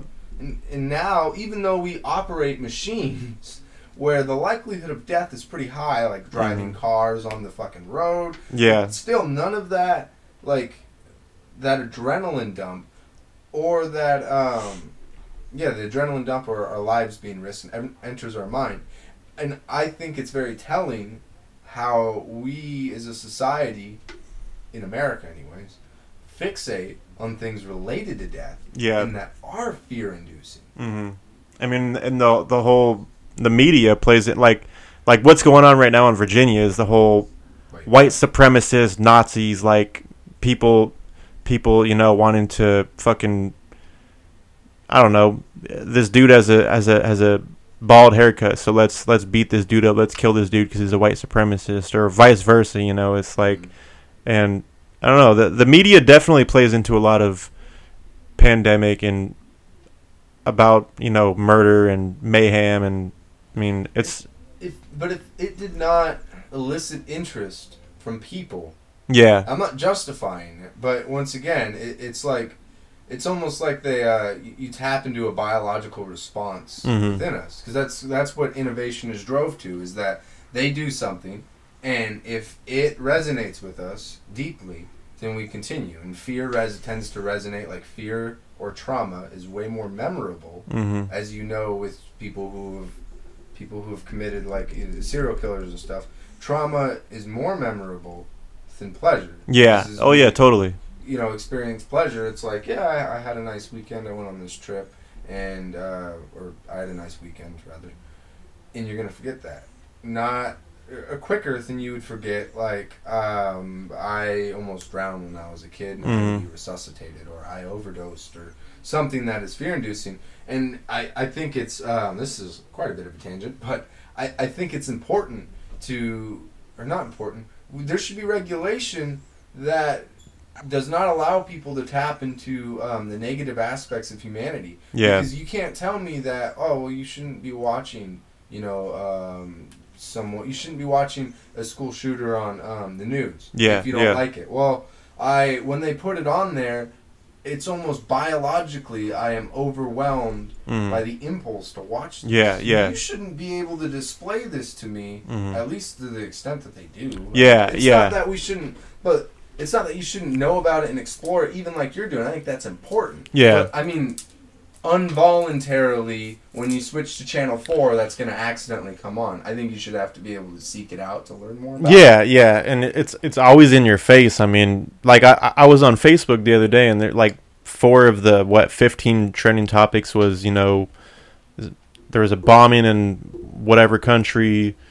Uh, this cop got killed. This that like I mean it's murder sells. You know, sex, drugs, rock and roll, fucking murder and mayhem, and you know it's there's not much we can uh, do. I mean it's just it's always in our face, Yeah. and it's.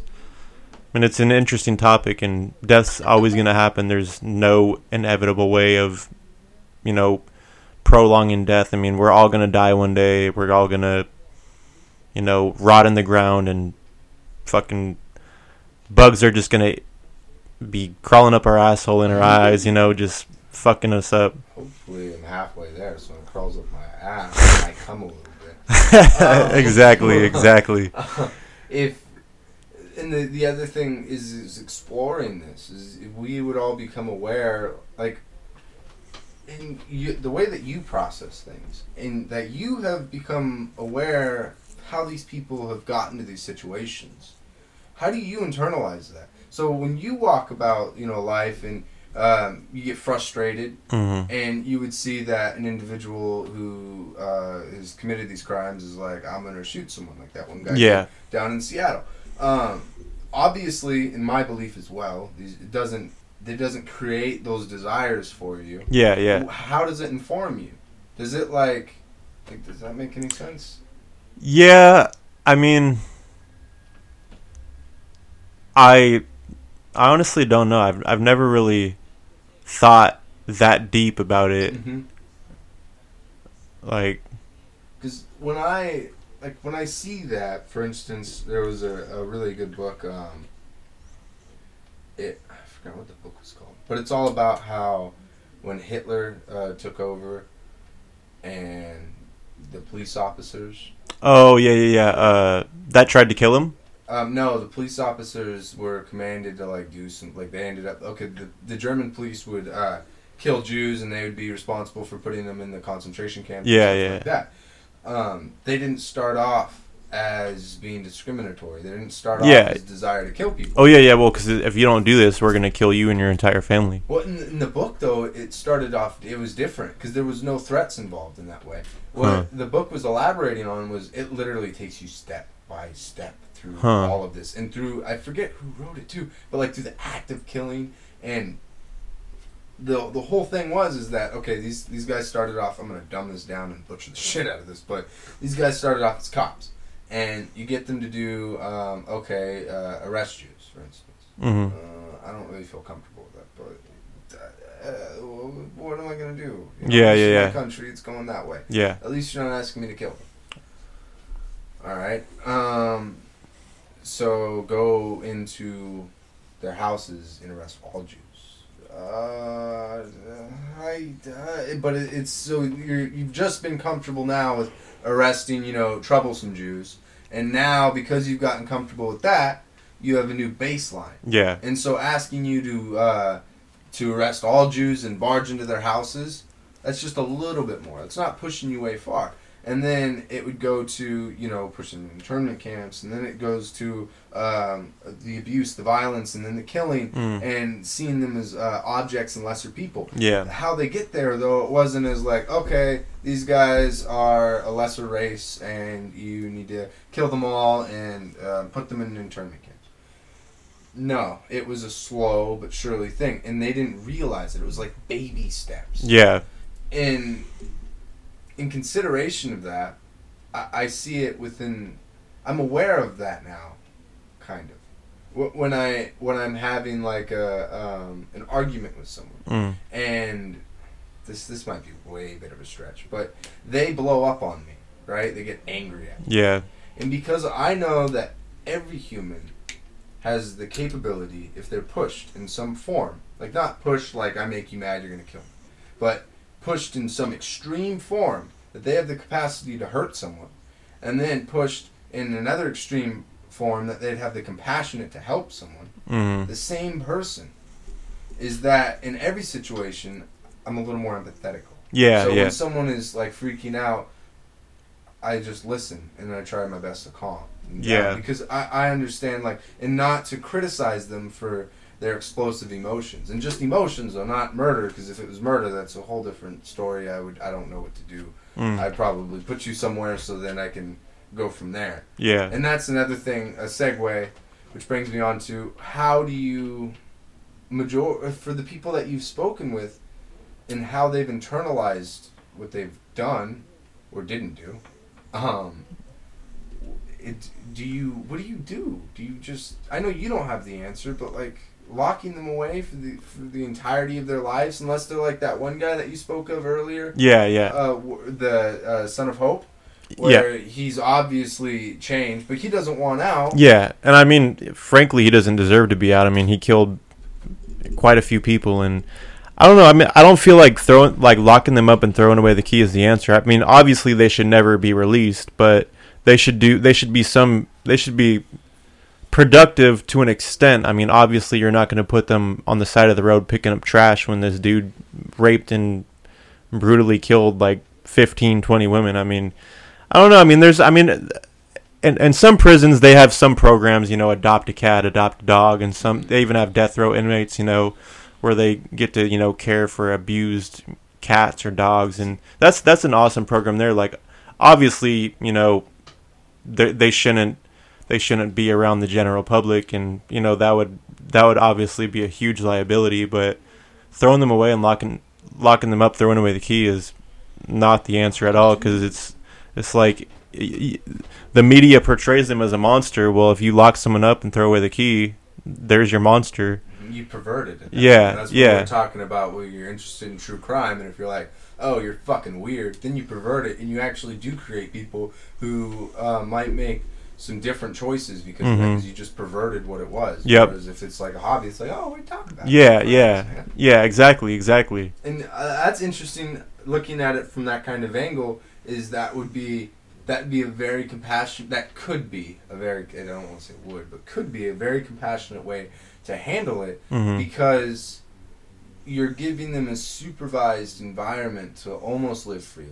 Yeah. A sense of you know to operate, and I think it would be interesting if you did do that, like like what you're talking about, and to continue with it. Because originally, what I would think is, okay, you just lock this guy in a cell and he lives out his miserable life. hmm Well, what is the point of that, and why do we have the right to that? But if they get released one day, that is a liability, like you Mhm. said. Because how do you ensure that they're not just gonna fucking continue to do the shit but get better at hiding it? Yeah, yeah, and like they're like for instance, there's a there's a town I want to say it's Minnesota or something, and it's literally like five six thousand people, and they're all sex offenders. It's a gated community, and I don't know. I feel like one day that would be a great option for like you know convicted murderers doing life or whatever. But obviously, they like it would have to be like kind of like a prison town, but in the sense where they could go to the store, they could go to the movie, do this and that. You know, I mean.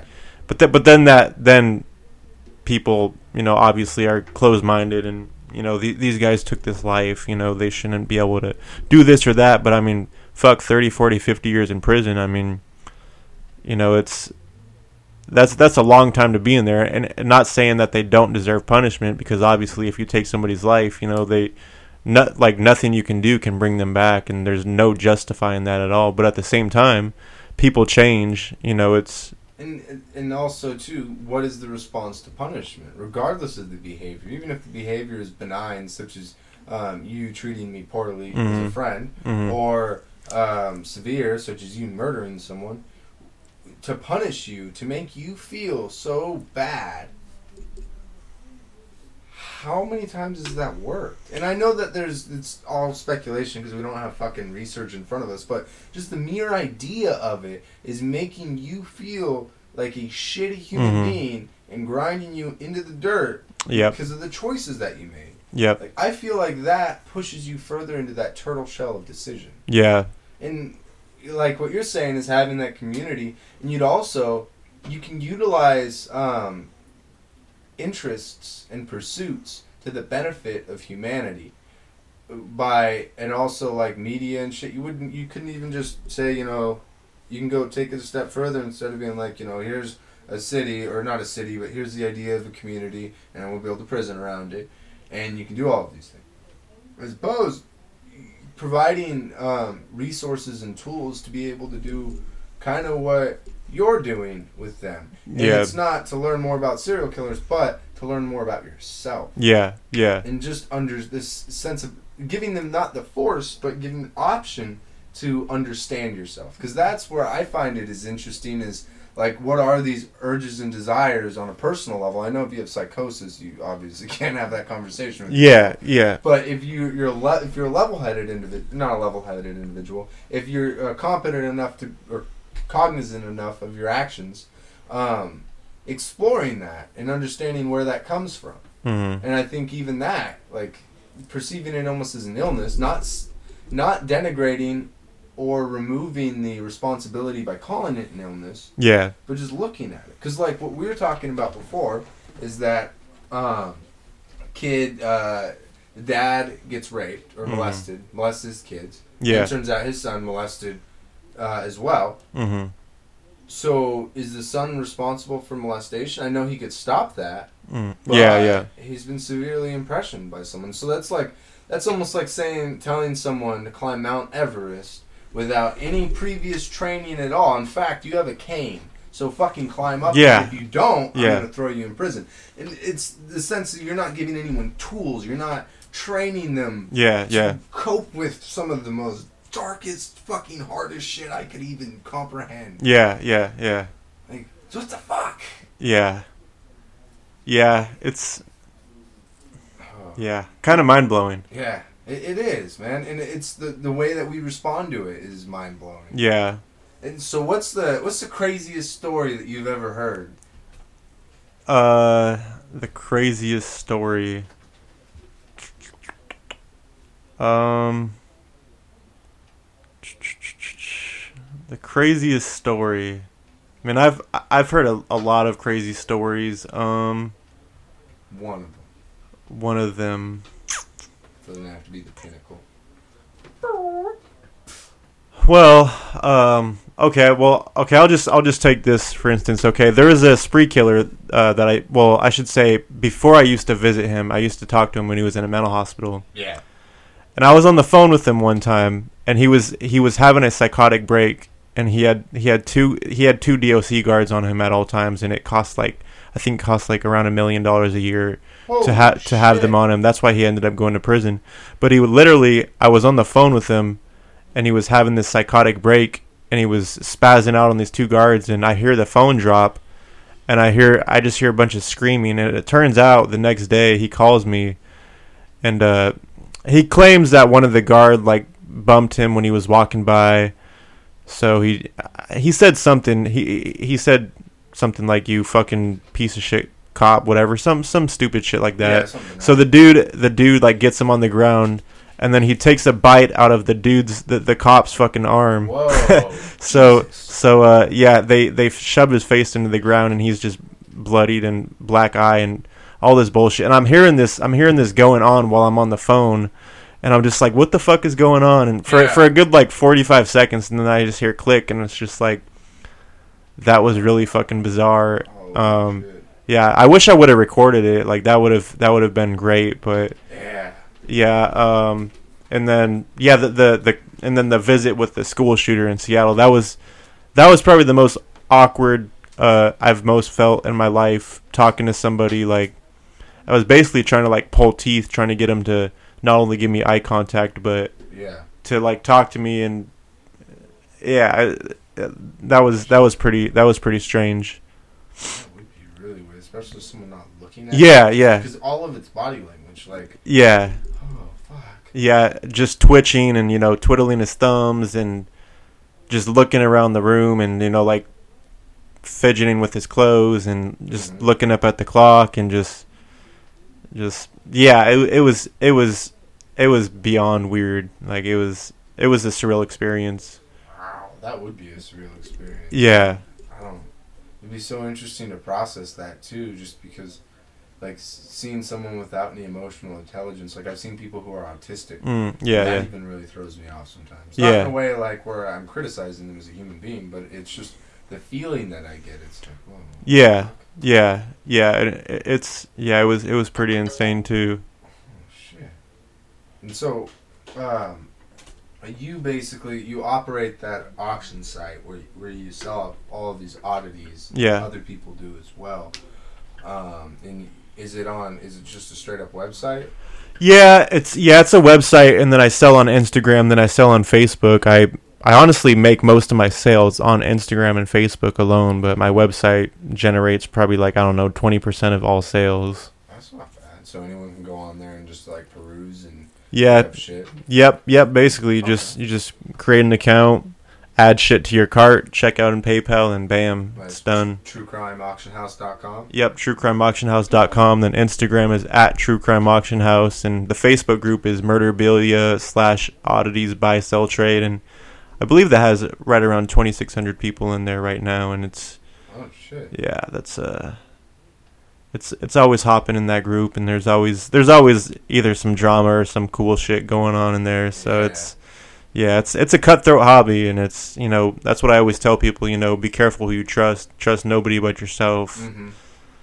and yeah, Trust nobody but yourself in the sense of like uh, the the prices for shit or uh, it's and this well, I guess in the sense of like psychological aspect. kind of both mostly more or less corresponding with inmates because there's a lot of people that try to monopolize inmates and if they found out if they find out you're writing somebody they'll do whatever they can to fuck you over on that because Oh, really? they they want they want to just control the market for this guy or this girl and Mm, so it's all just about making money that point. yeah to some people and some people just genuinely enjoy writing inmates and corresponding with them and you know it's but yeah there's there's a lot of shitty people in this hobby but then but then at the same hand there's there's a lot more good people in this hobby than there are bad people and Yeah, it's just with anything is that you always have those ten percent of shitheads. yeah And yeah If you try to weed all the shitheads out, you're gonna end up chasing your own tail and then destroying the good parts of it. Yeah, Awesome. yeah. So that's what you're seeing right now, in my opinion, with uh, trying to enact laws and this fucking social cultural change about um, like safe spaces and Yeah, use yeah. certain words. You're basically chasing your own tail and ruining the things, the freedoms that we have in the first place yeah as opposed to teaching the individual um, resilience and how to handle shitheads. yeah That's like fuck, man. yeah And um, so you recently took a break from smoking weed.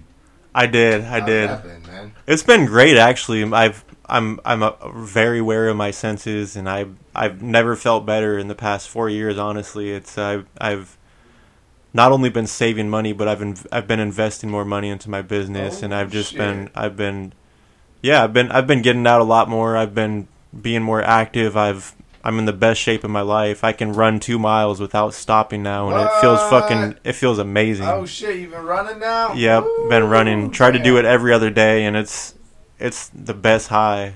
Damn. Even a better high than smoking weed. yeah, man. I, exactly. That's what I had to do. Is I quit for like the four years? Not that there's anything wrong with it. In my opinion, like I was talking to you before, is things everything can become a leash Mhm. if you use it for the sake of habit. Like if I wake up every day because and I drink coffee, not because oh, today I like coffee. No, I need Yep. coffee. And then when I go like uh, into like I went hunting last year, and I didn't have uh, coffee supplies with me. So when I woke up, dude, I could barely move. Mm. I had like fucking shakes, and I was miserable. yep, that was me. And drinking coffee on a day to day basis never did anything for me because it was a habit. So Mhm. now I like um, I take breaks from things, and with, when I quit weed, it changed my relationship with everything. Was was because I just did things to enjoy them, not because I had to do it. And Yeah. it didn't interfere with my shit. Yeah, yeah, exactly. And it, it's been nice. Like I miss it, but at the same time, I'm I'm out doing more shit and mm-hmm. enjoying the summer while it lasts. And it's and you have your whole life to Yeah, able to exactly. ebb and flow on and off of things, and that's what like what I've always I don't like commit myself where. Uh, when I smoke weed, uh, I'll take a month break. Sometimes. Yeah, I'll take yeah. A week break. Sometimes I just I don't want to smoke any more weed at all. And Yeah. that's the um, the same with hallucinogenics. Like I took uh, two years off of um, taking mushrooms and acid, Yeah. and it wasn't because like I'm gonna stop. It was just eh, Yeah. eh, whatever, man. yeah, yeah, Um, so now that you've been running, September 9th is that hamster run. You should come running. Yeah. You don't have to be good because you you could walk. You just can't stop for six hours unless you don't want to do it anymore. You just tell them I'm done. and then you just DNF did not finish. Which Yeah, Is okay. yeah. I, I mean, I'm I'm definitely gonna I'm definitely gonna gonna look into it and check it out. I mean, what is it like? It's a 50k, right? No, it's two miles.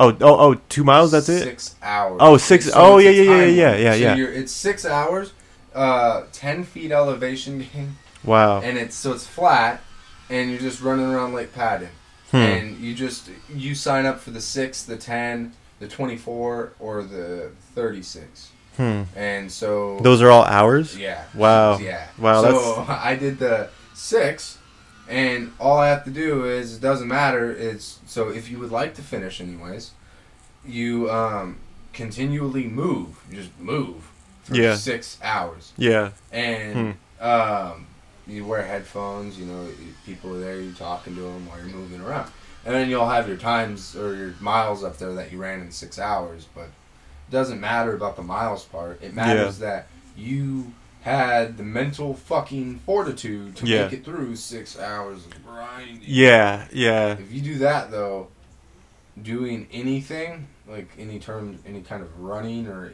anything that just would take longer, in my experience of just doing like a three-hour Mhm. boring ass kind of run, is easy. It feels like nothing. Yeah. It's- Yeah. yeah. You just come and do it though. It's only like forty bucks, I think. So if you lose or if you do, do not finish, you just waste down forty bucks. Yeah, yeah, I, I'm, I'm definitely, I'll probably definitely go there, and I, I mean, I, I want to try it. I mean, I, I mean, I don't want to say I'll set myself up for failure because I have no idea, honestly, and even if I do, It's not Not- failure at that point. yeah, Because Yeah. I, I, for me, at least this is the way that I'm internalizing it. Because you probably you are obviously internalizing it in different ways. For me, on a personal level, just a personal level, is that I see it as um, with so when we do a race and say if it's like a I don't know 50k, if I don't because they have the cutoff times, right? Like, Yeah. You know, 50. I don't know. I'm just throwing out a random number. 10 hour uh, cutoff time. So you have to. If you do not get to the third checkpoint, the last checkpoint before the finish line by 10 hours, they stop the race and you have to leave. Hmm. That would make me feel like shit, like I didn't finish. yeah, yeah, And so I have to be able to run a certain speed, which that's pretty easy to make a 10 hour cutoff time on a 50k. But for the six hour run, is well, I just I can wa- I've walked for six hours. I've just hiked for six hours. Yeah, It's yeah, yeah. And if it's all flat, then at the very least it's just going to be boring. hmm And I'm so there's I feel like even if I did not finish, there's no way that I could feel like I fail on it yeah, yeah. That's that's true. I yeah, because I'm just trying to see how far I can go. I guess in that way. But the, the only way though that I would feel like shit is if I wasted money.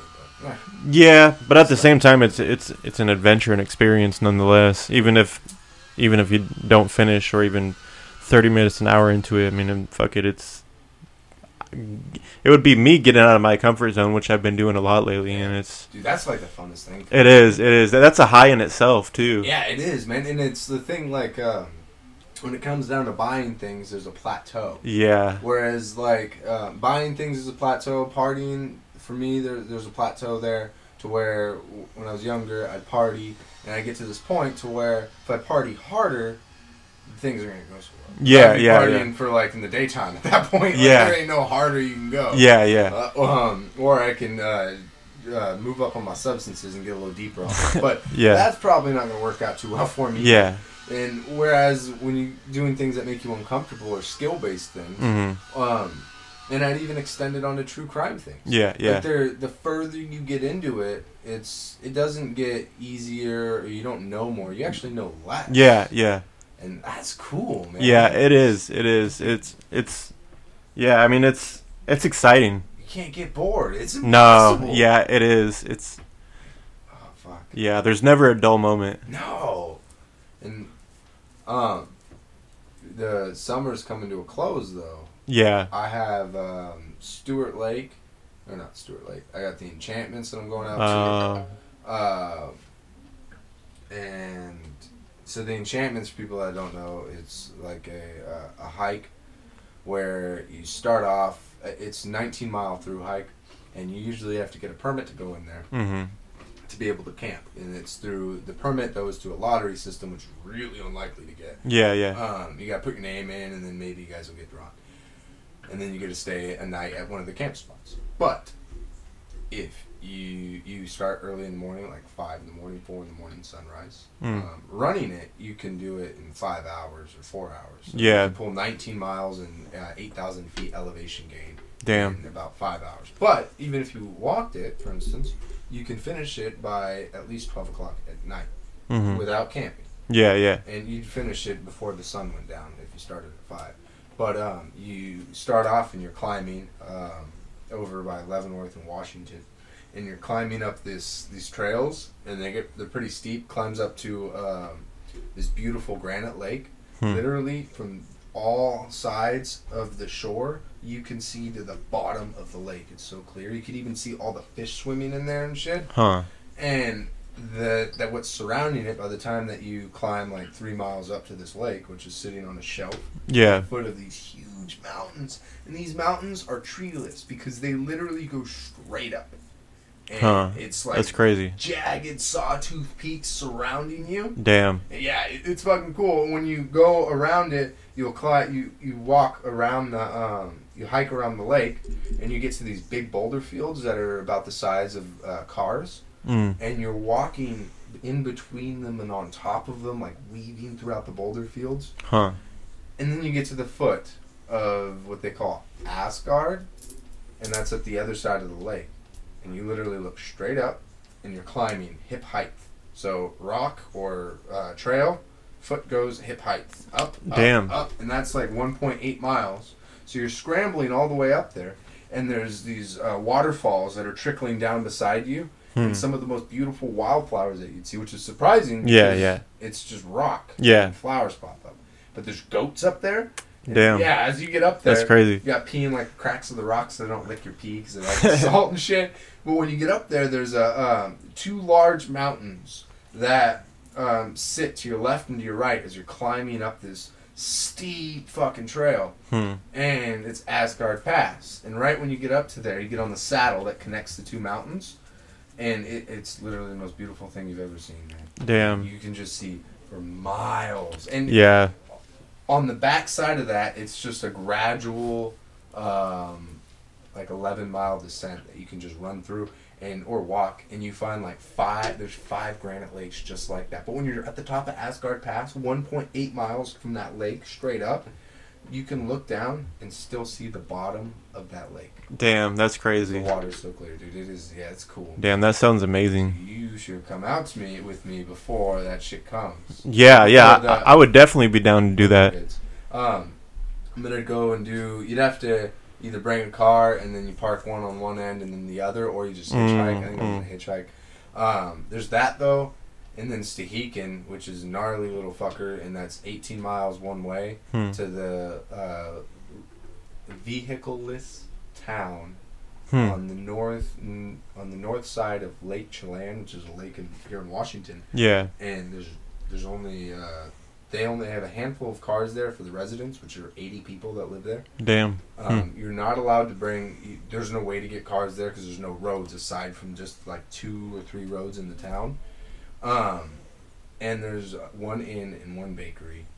Wow. Yeah, it, it's fucking cool. And the only way to get there is by uh, seaplane, uh, kayaking, or walking in. Damn. And you can do one way, 18 miles in, stay at the inn, eat food at the bakery, wake up in the morning, run back. Yeah. That's that sounds like a fucking amazing time. Yes, and that shit, that's on the, the list too coming up. But I'm excited, man. Yeah. That sounds great. But adventures. You just, yeah, you gotta let me know. Um, do you have anything that you wanted to close with or anything for the audience? Um. If they find you? just uh truecrimeauctionhouse.com instagram is at truecrimeauctionhouse um yeah that's about it uh Oh, i had a g- good fucking time talking about this it's always interesting and fascinating especially from a perspective that is non-biased and actually people actually let me talk and don't crucify me like i'm fucking jesus christ yeah, exactly, man. It's because I, I mean, in the end, we're, we're all just people um, who are just fascinated by the diversity of life. yeah Wh- yeah Whether or not we have um, tunnel vision mm-hmm or um, we look at a variety of things.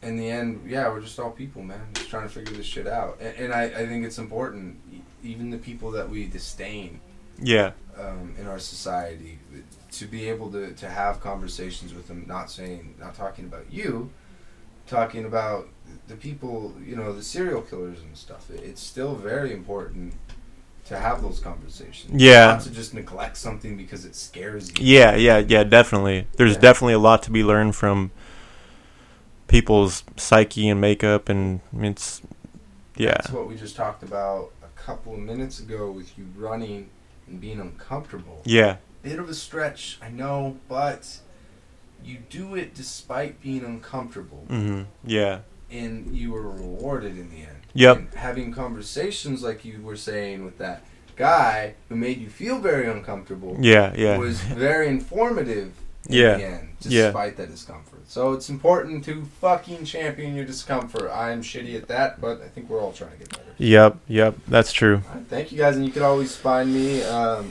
Instagram at Becoming Human Podcast, uh, Twitter at Will Nelson, Facebook Becoming Human Podcast, and thank you guys for listening. I hope you guys have a great week. Yeah, freaks. All right, bye.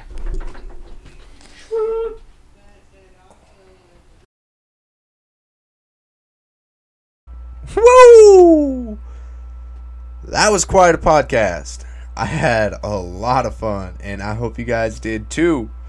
If you did, please rate, review on any of the platforms that you listen to iTunes, Stitcher, uh, Google Play, and share it with your friends. Thank you guys so much for listening. I really appreciate all your support over the past, what, year and a half now damn, I'm gonna have to do something for that two year marker. But and I look, I'm gonna have to bring Andrew on sometime in the future to really understand some of the more notorious serial killers. I don't know. Let me know what you guys think about that. You can always just send me a DM on social media or send me an email. And if you guys have any suggestions for uh, future episodes, you can also do the same. I'm getting excited. I'm getting ready for uh, hunting season. Really brings me closer to the animals, as uh, strange as that might sound. And being out there in the wild, kind of detached from all of my conventions, my habits, routines. It's it's really freeing. And also the act of hunting just brings me closer to to these animals by mere observation and trying to overcome their ability to de- to detect me as well. And with the the big reward of actually harvesting that animal and and being able to eat it. Last year I was lucky enough to be able to ha- harvest some grouse. I went for some black bear and some deer, and I was unsuccessful. But it it was one of the most monumental adventures of my life, and not even because I harvested grouse. It was just the experience of being out there. And I've got some uh, trail runs coming up, and s- some couple jujitsu tournaments too. So within the next couple weeks, the podcast will probably be uh, focused uh, on the outdoors. I'll be recording some episodes from uh, base camp and probably doing a lot of solo stuff and working on stuff with some teammates and exploring those sports. And It's it's a lot of fun too. In even the development outside of the sports, it's it's almost like uh, simulating a small environment to be able to cope with life as a whole more effectively. The seemingly unrelated things to hunting, running, jujitsu, when they're strongly related. But next week, I'll be releasing an episode with my friend Chris. Uh, she's a comedian from Bellingham and a hairstylist. I Forgive kind me, of Father, for I've sinned. ask her questions and try to understand the process of writing comedy. I hope you guys enjoy that one too. But I'll see you guys next week. All right, thanks. Bye. Oh, here's another song by Amigo the Devil. It's called The Recluse. I think she came over to feel worth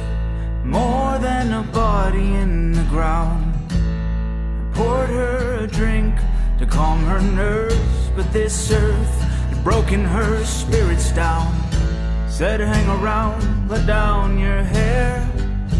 Then talked about the others that were buried there. We danced and took a moonlight stroll, but that's when I wanted to be alone, so I took off the coat.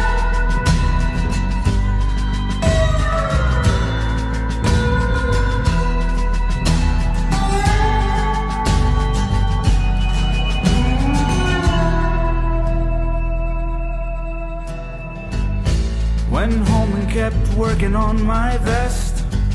She had secrets she wanted to get off her chest.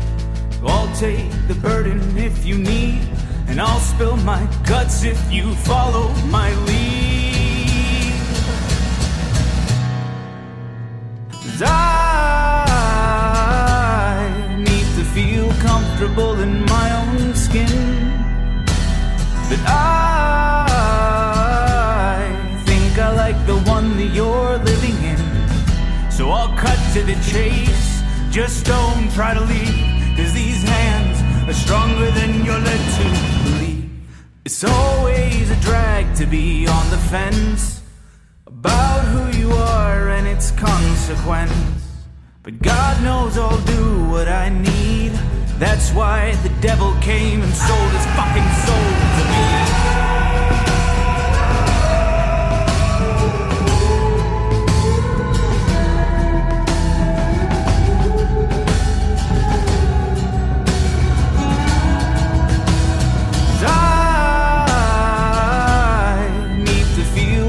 comfortable in my own skin. That I think I like the one that you're living in. So I'll cut to the chase. Just don't try to leave, cause these hands, these hands are stronger than you're led to believe.